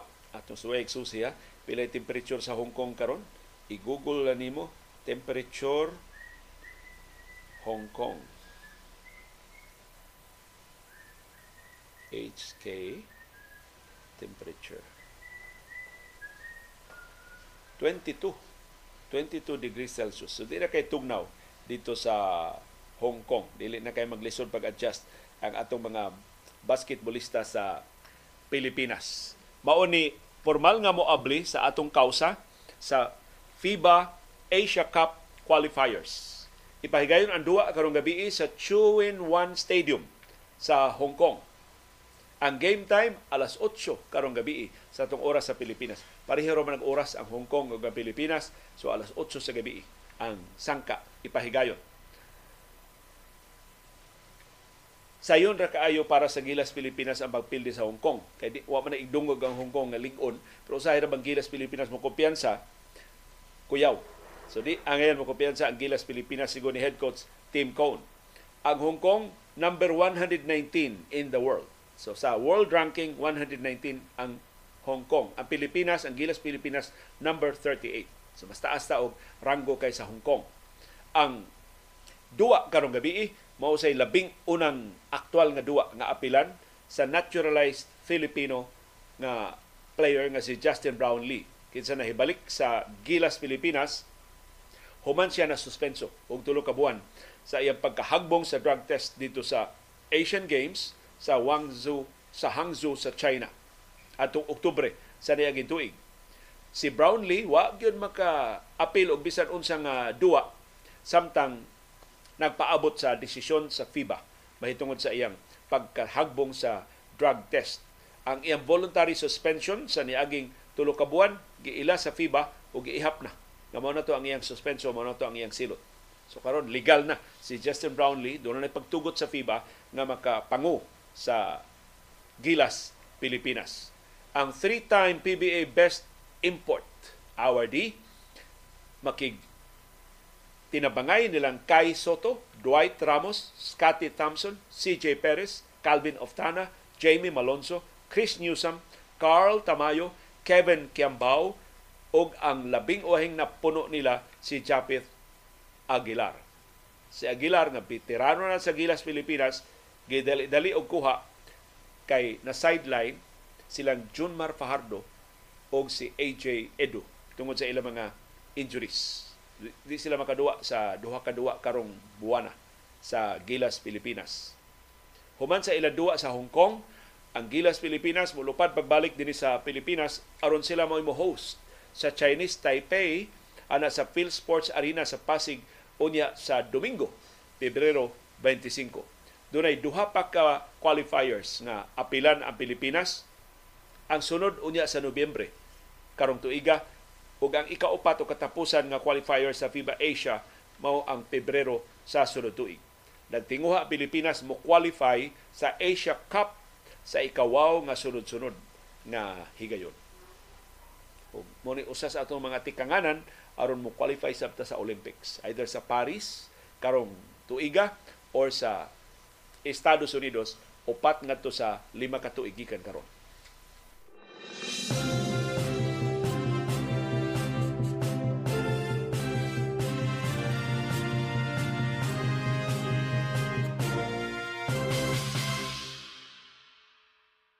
daghan na kayong gimingaw sa mga duwa sa National Basketball Association kay nagadungan masagod way way duwa sa PBA wa pay duwa sa NBA tulo ka adlaw ang bakasyon sa mga magdudua sa National Basketball Association human sa NBA All-Star Game. Kapihas bakasyon sa NBA ha? Katugog All-Star ila man to. Kada bang bakasyon dito sa mga basketballista nag-inom dito nag-celebrar dito nagbinuntagay dito. So gihatagan gyud tanang higayon pagsaulog ang mga magdudua sa National Basketball Association. So mo resume ang mga duwa sa NBA ugma pas buntag sa tong oras sa Pilipinas. Pero perti naghana 12 ka duwa sa NBA ang gischedule ugmang adlaw. So wa mi kalimot kay daghan man ingon Leon nalimtan na nimong NBA Leo wa naman kay update kinsa na unsa na may mga duwa. Why update kay why duwa ang National Basketball Association tulo ka adlaw ang ilang bakasyon sa NBA. So ayan akong tan-aw na nabay schedule o nina schedule para ugma. Alas 8 ugma sa buntag Orlando Magic manung sa Cleveland Cavaliers. Alas 8 sab ugma sa buntag Detroit Pistons manung sa Indiana Pacers. Alas 8 ugma sa buntag New York Knicks manung sa Philadelphia 76ers. Alas 8 ugma sa buntag Brooklyn Nets manung sa Toronto Raptors alas 8.30 ugma sa buntag ang Phoenix Suns manung sa Dallas Mavericks. Alas 9 ugma sa buntag Houston Rockets panguluhan sa Filipino-American nga si Jalen Green manung sa Chicago Bulls. Koreksyon, sa New Orleans Pelicans. Alas 9 ugma sa buntag ang Boston Celtics manung sa Chicago Bulls. Alas 9 ugma sa buntag ang Los Angeles Clippers manung sa Oklahoma City Thunder. Ninduting duwa ang mga batanon sa Thunder batok sa mga veterano sa Big Four sa Clippers.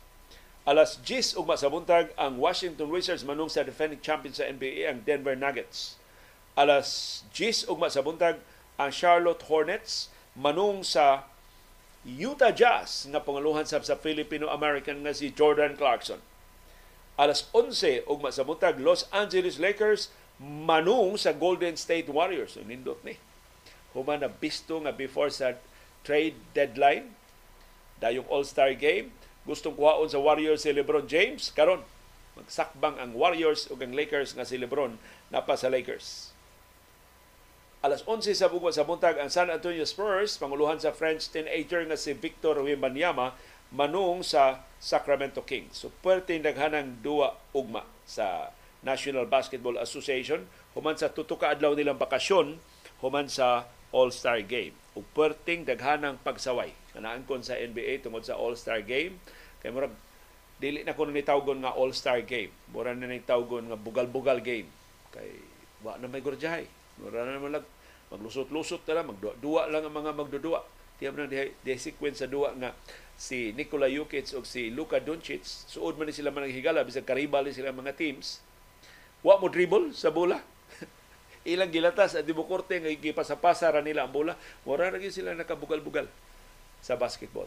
O sigon sa mga ganahan jud og basketball kana untang All-Star game mo nay katapo mo nay talagsaong kahigayunan nga mga fans makakita unsay dagway sa duwa kung mag-abot ang mga superstars. Unsa kang gilngig sa duwa kung ang labing maayong depensa ang labing maayong opensa mo yung bangga sa usa lang ka basketball court.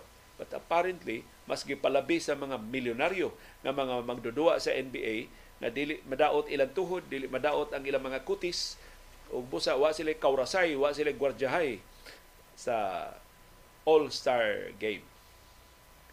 Pero nidaog pagka MVP si Damian Lillard ilis ang inan nasubrahan na sa Damian Lillard. Oh gipasangilan ang All-Star game nga wa maningkamot ang mga magdudua. Unya na All-Star si Damian Lillard ilis ang gipasangilan o era sa kay Damian Lillard eh, nigurur siya siyang maayo oy All-Star man o dato wa gyud anan. Si Carl Anthony Towns naka 50 puntos para sa Western Conference. Gisaway ang Western Conference. Wa mo to ayo ang Western Conference. Lebron gamay rag duang Lebron. Wa no. Stephen Curry gamay kay itsa. Unya, si Carl Anthony Towns naka 50 puntos ila sa ngan sak sobra sa tukong cut uy wa man to siya guardian ngun sige pa man to siya itsa wa gite ganan sa wayon kay way way paningkamot gisaway say kada sobrahan na paningkamot sa pipila sa mga magdudua. But nevertheless, ganahan mo dili sa resulta sa All-Star Weekend, morisyom na ang mga duwa sa NBA ugma sa buntag sa tong oras din sa Pilipinas.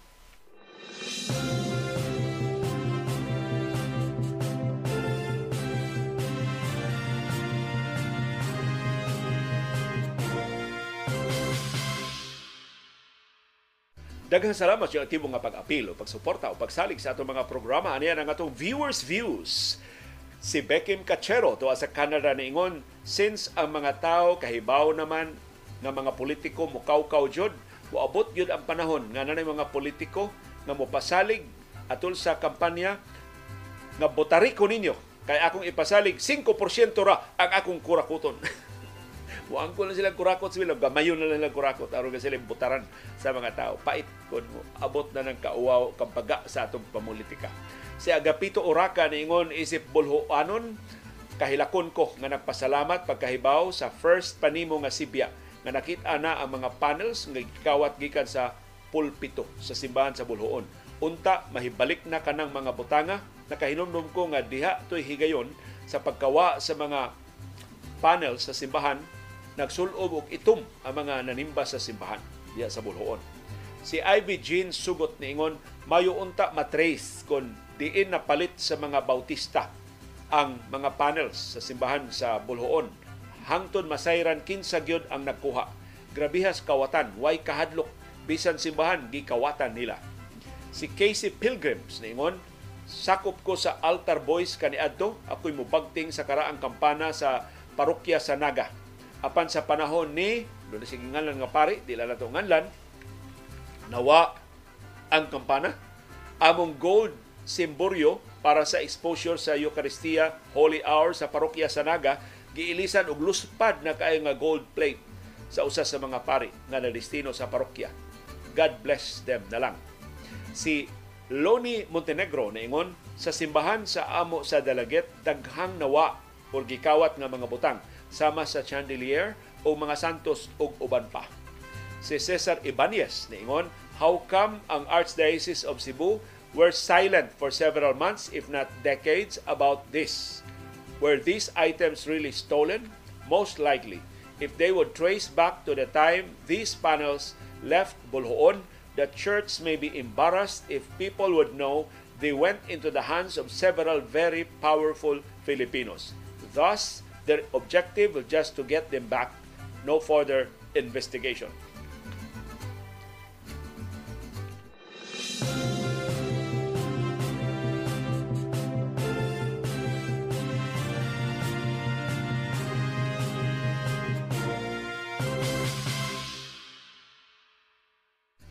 Viewers Views Part 2 si Jimboy Albanyo naingon ka ng 100 peso wage increase nga na-approve na sa Senado.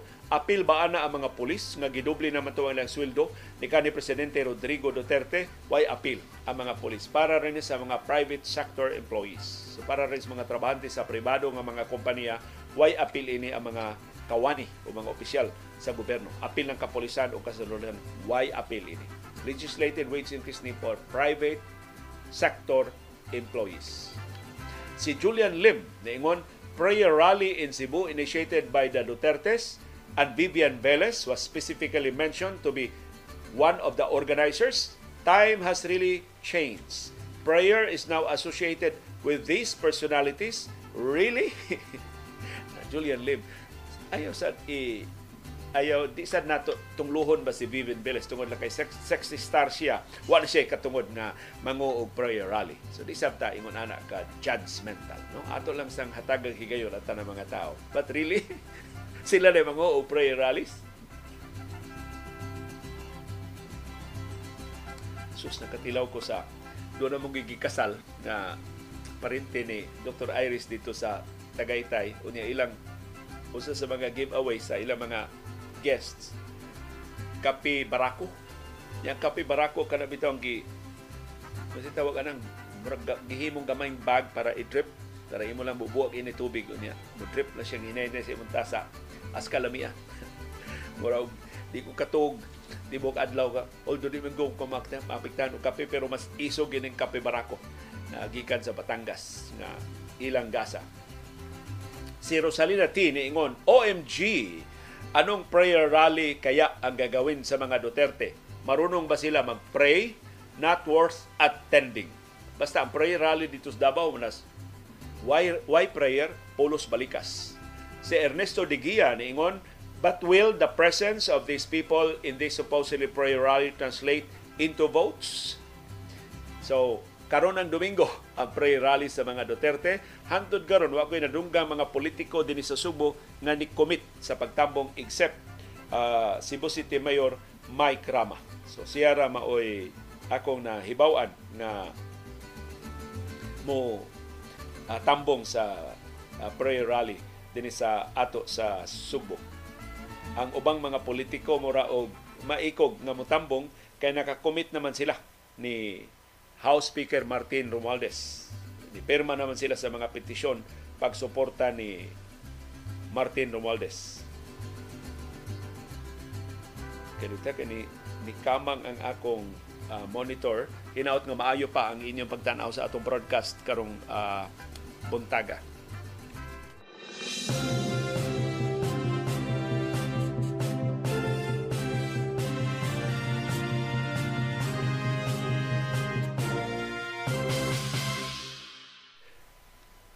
Viewers Views Part 3. May tungod na rin sa plastic. Ato ning natuki ang plastic sa nangaging nga mga higayon sa atong mga programa. Si Cebu City Councilor Alvin Dison, di pa hinumdum namo nga atong 2019 ni privilege speech siya may tungod sa plastic. Ang nakapaitwa siya paminawa sa mga opisyal sa dakbayan sa Subo. Atong 2019 atol siyang privilege speech giauhag ni Cebu City Councilor Alvin Dison ang mga opisyal sa dakbayan sa Subo sa paghunong na paggamit og single-use plastic products ug sa pagban sa single-use plastic gikan sa tanang public activities nga gipasugdahan sa Cebu City Government.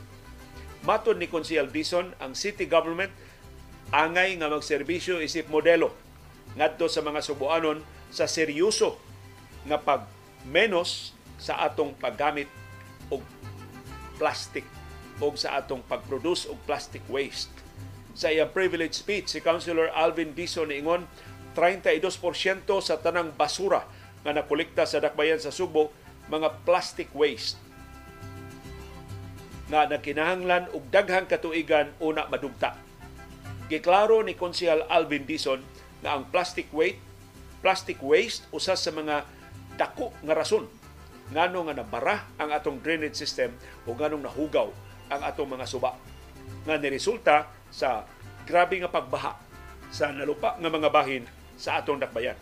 Giauhag ni Councilor Alvin Dison si Mayor Edgardo Labella na buhi pa atong 2019 sa pag-issue og executive order nga modili sa single-use plastics o styrofoam sa mga offices o sa mga events nga giduma sa Cebu City government. Amot na patuman ba ni ni anhing Mayor Edgar Labella hinaut paminaw ni Mayor Mike Rama kay iya maning amigo si kanhi Cebu City Councilor Alvin Dizon. Si Mark Humawan, mahitungod sa atong panahom dayong kilong-kilong kagahapon kining kalisod sa pagpahibaw sa dili maayo nga mga kasayuran ang akong kasenatian sa akong kalisod pagpahibaw katong giingnan mi atong August 2023 nga mo cease na ang operation sa among kompanya. August ko nakahibaw pero sa kahadlok nako kung sa reaksyon sa akong misis, ako siyang naingnan December na. Dayo na ginamong sira. Kay wa na gyud ko'y mahimo, kay kutob raman gyud sa tapos sa Disyembre ang among operasyon. Pero dihang ako siyang naingnan nalipay ang akong misis, kay naluoy na di siya nako kay ang nature sa akong work is if sales representative sige kog biyahe og lagyo nga lugar dayon naabaya ko'y maintenance sa akong high blood pressure base mosamot akong sakit kung sige ko og biyahe si Jojo Alcalen ingon mo na giingon the truth will set us free so di kuno ta maglisod og pahibaw ang tinuod lang mo ato isulti si Nem sa Seda niingon na sa Singapore ang kinalisdan nga pagpananghid nako sa akong mama o papa o sa mga in-laws nako sa pagpakasal namo sa akong asawa. Sayo kay may nagminyo two years after sa akong graduasyon sa college. Nanami trabahong duha pero mga bata pa. Pero sa kaluoy sa Ginoo among nabuhat hangtod karon tulo na among anak and still going strong up sa 26 years sa among marriage. Si Leonardo Casas niingon duha ra jud akong employer nga nasudlan og trabaho. Tinuod dili lalim. Kanang mananghid ka nga mo exit kay mangita og greener pasture. Galisod ko kay ang ilang furniture shop mao'y hinungdan nakahuman ko sa college. Kay sa ilang shop ko nag working student. Pero akong gipasaligan akong boss nga if wa ko'y swerte sa Bohol mobalik ra gyapon kong trabaho sa imong shop ang leksyon nga ako nakuha kanang graceful exit kay tungod mananghid kag tarong plus open-minded imong employer bitaw mauna kamo mo sabot sa atong side ug labaw tanan tinuod nga edukado ang employer kay ang uban masuko tungod sa pabor nga ilang gi-offer nato aron makuha ang atong loyalty. Si Beckham Cachero naingon mas lisod ipahibaw sa mama ang grado nga nagkapyot. Labi na kon dagko grado ang imong mga igsuon. Si Wilson Boris Herrera nangutana tuta ba to si aning search Rimonde ni Presidente Gloria Macapagal Arroyo? Na Wilson di na ko ganan mag-isgot anak kay patay na manggod si aning search Rimonde pero iya ra sa tong opportunity ug para sa taga-Argao gipasidungan nila si Sir Rimonde kay siya mo'y highest ranking uh, usa sa mga highest ranking Argawanon kay si Chief Justice Davidin na Chief Justice man gyud pero si Sir Rimonde nahimong siyang labing sinaligan nga sakop sa gabinete sa administrasyon ni kanhi Presidente Gloria Macapagal Arroyo. So ato na lang, kamo na lang bahala hukom sa iyang politics, pero kung padak-unay, padak-anay lang sa pwesto, poiras politika, dako kay pwesto na abtan si Sir Remonde.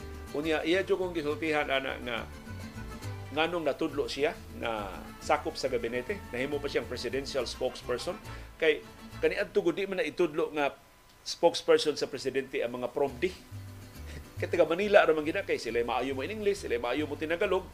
Niya siya ng search mo ni may mo in English, pero di kay balik-balik itong jutay ang iyang tinagalog. Plus ang iyang tuno siya in English, nili yun ba pang Manila ba? O to gisaway siya adto adto. Pero nga nung gitudlo siya ni Gloria Macapagal Arroyo, ang iyang taktika mao ni para kuno niya umutarong siya pang-apply, di gyud siya kay kinsa may padrinos politika. Pero iya kuno nahibawan nga si kanhi president ti Gloria Macapagal Arroyo, sayo kay musimba. Ang Malacanang di ko no, naay sa panahon ni Gloria, naay misa kada alas 6 sa buntag. Pila ra ko na manambong kay kinsa may magbata alas 6 buntag sa Malacanang. Plus Gloria Arroyo ko no, magmata na nawapay alas 6. Ya daghan kay na siya kuti-kutihon basta inig dayong alas 6 mo abot gina siya diha simbahan sa kapilya diha sa Malacanang. Nya musimba gina siya si Gloria Arroyo. So si aning Search Rimonde, ang iyang gibuhat mo mata sa check sa iyo kay mao may opportunity kaya kadto sa Arroyo ganahan man tong maka-istorya-istorya ba kay isolated naman to sa Arroyo tungkol sa iyang daghan kay mga iskandalo. Dag, daghan na kay mga sinaligan niya, magpalayo na ba niya kay daghan kay ito siya mga kaso kita og opportunity si aning Sir Remundi. So maglingkod-lingkod na siya dito sa gawas sa simbahan. Di pa siya mosuod sa simbahan. Igsuod sa presidente, mudungan siya, minisaya sila, makatapad na siyang lingkod. Kaya di naman kasupak ang PSG, kaya nagdungan naman silang nakaw.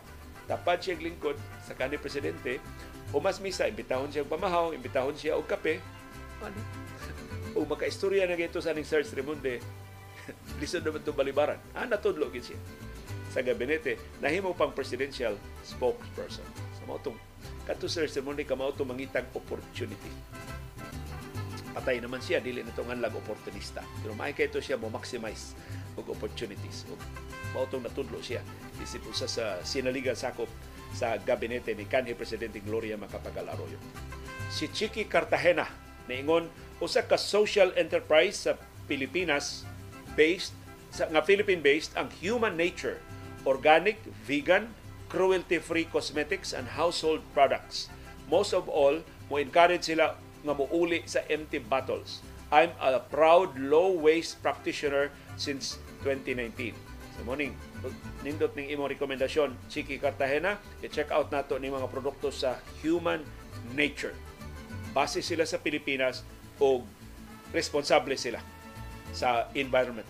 Environment free environment friendly ang ilang mga produkto. Si Bernadette Aguilar niingon nganong inig panahon sa kilom-kilom na may kanaas ang imong background? Panahon sa kilom-kilom rapod. Wa lagi na sa baruganan. Maybe tungod kay kasagaran namong venue sa among panahon sa kilom-kilom na ami sa gawas. So inig puro sa hangin maigo ang mikropono mo na mo kanaas. Or ni ami diri sa magbalibalhin mo kun diri sa among bahay usahay di na ko mabantayan maigo sa electric fan ang ang mikropono mo na magkanaas. Mga ilang kong pasaylo. Sige, sa sulod higayon, conscious na may CB nga amo na lang inatabunan ang ipalayo sa electric fan or mo itago na mo gikas direksyon sa hangin ang mikropono. Usa na to ka viewer ningon silingan ming Nick Ampatin diri sa Buhisan mo inform namin na matay si Sir Nick Ampatin Miyerkules sa kadlawon. Ang iyang haya na sa St. Peter sa Talisay sigon sa iyang anak. So sa ako ni nakaubag trabaho si Sir Nick Ampatin sa DYAB. Sa DYAB pa mi o niya mangilngig kay Nick Ampatin mo daog programa So ato pasubo sa pamilyang Ampatin sa kamatayon ni Nick Ampatin, usa sa mga institusyon sa broadcast industry. Usa sa mga icons sa broadcast industry dinhi sa Subo. Si Dungit niingon akong asawa mabdos sa akong eldest son unya komplikado ang iyang sitwasyon kay nag cervical circlage so bed rest nya mubarugla siya og maligo sa imong program sa DYRF mao jud permi namong paminawon until sa program ni Brad Sok o katong programa ni Dr. Marty nga Dial for Prayers. Puy buyag akong anak na tawo nga taas og IQ sa sigig paminaw nimo. Akong anak junior programmer na. Nag-work sa City Hall as programmer pero nag-private na siya karon kay mas dako man ang offer niya sa private. Taga Australia ang iyang employer. Kaming tanan akong pamilya wa na may ABS-CBN inig breakfast namo magdungan jud mi og breakfast baruganan jud ang among paminaw tibok pamilya samtang namahaw. Usa mo sa among trabaho. Uy, salamat kayo dungit ining imong pagpahibaw. Na. Part di sa inyong listening habit sukad pa sa una. Bisan og uh, online na lang in town kining atong platform. Karon.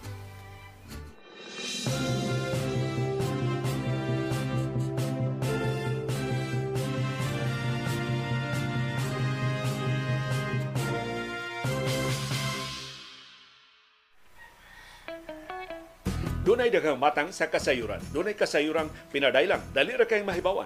Dunay sa kasayuran gitaguan, ginumluman. Ang ayang kuykuyon sa katawhan.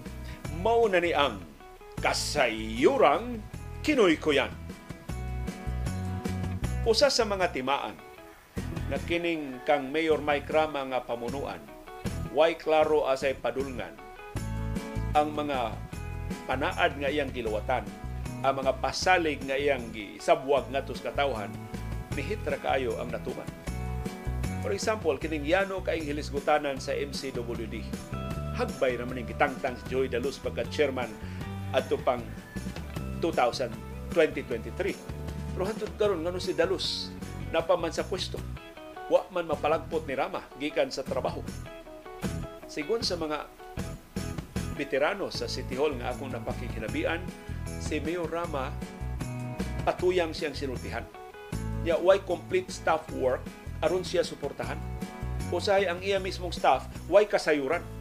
Nga doon na day may doon na siya mga saad, mga pasalig na giluwatan.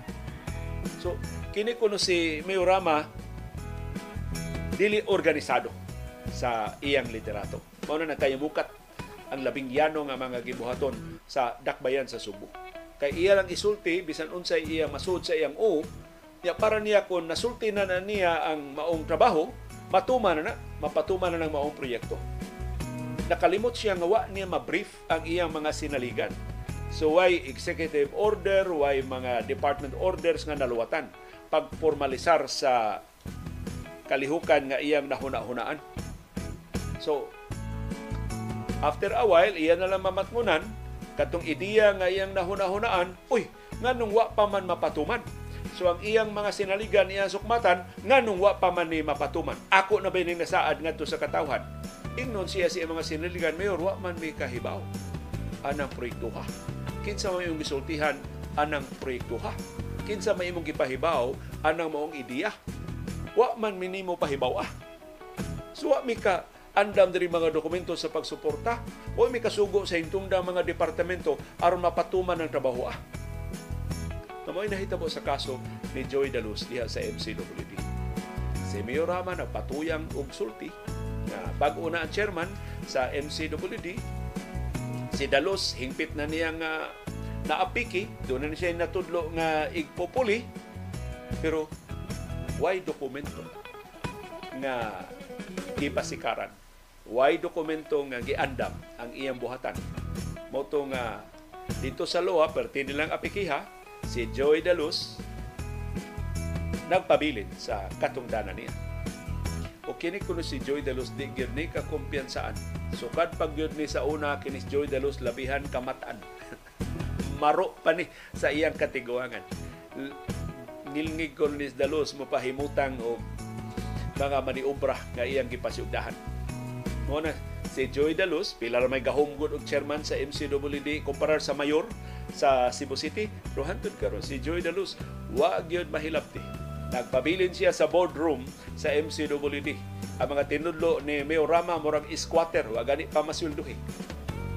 So magpakita na nimo unsa kakatag kining mayura nga wa siya ka-realize nga isip amahan sa syudad hinaot mag, magpabilin unta siya nga mas kalma o makahibaw unta siya sa kinatibuk-an nga hulagway. Ining syudara dili kay magpatuyang na siya siyang istorya. Di na gud kaapas ang iya mga sinaligan pag desider. Seryoso ba siya sa iyang gisulti kaganina? O kabahin na to siyang naandan nga komedya?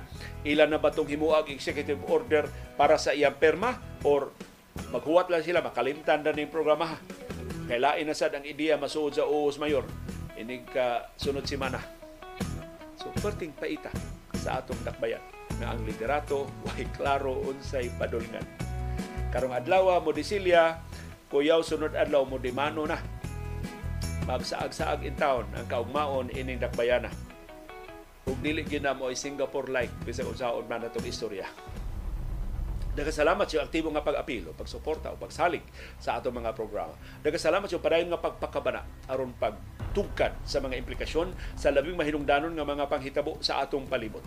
Aron kitang tanan, makaangkon sa kahigayunan pag-umol sa labing gawas nun, labing makiangayon, ug labing ligon nga paruganan Mao kadto ang among baruganan. Unsay imong baruganan? Daga salamat sa imong pakiguban. Thank you.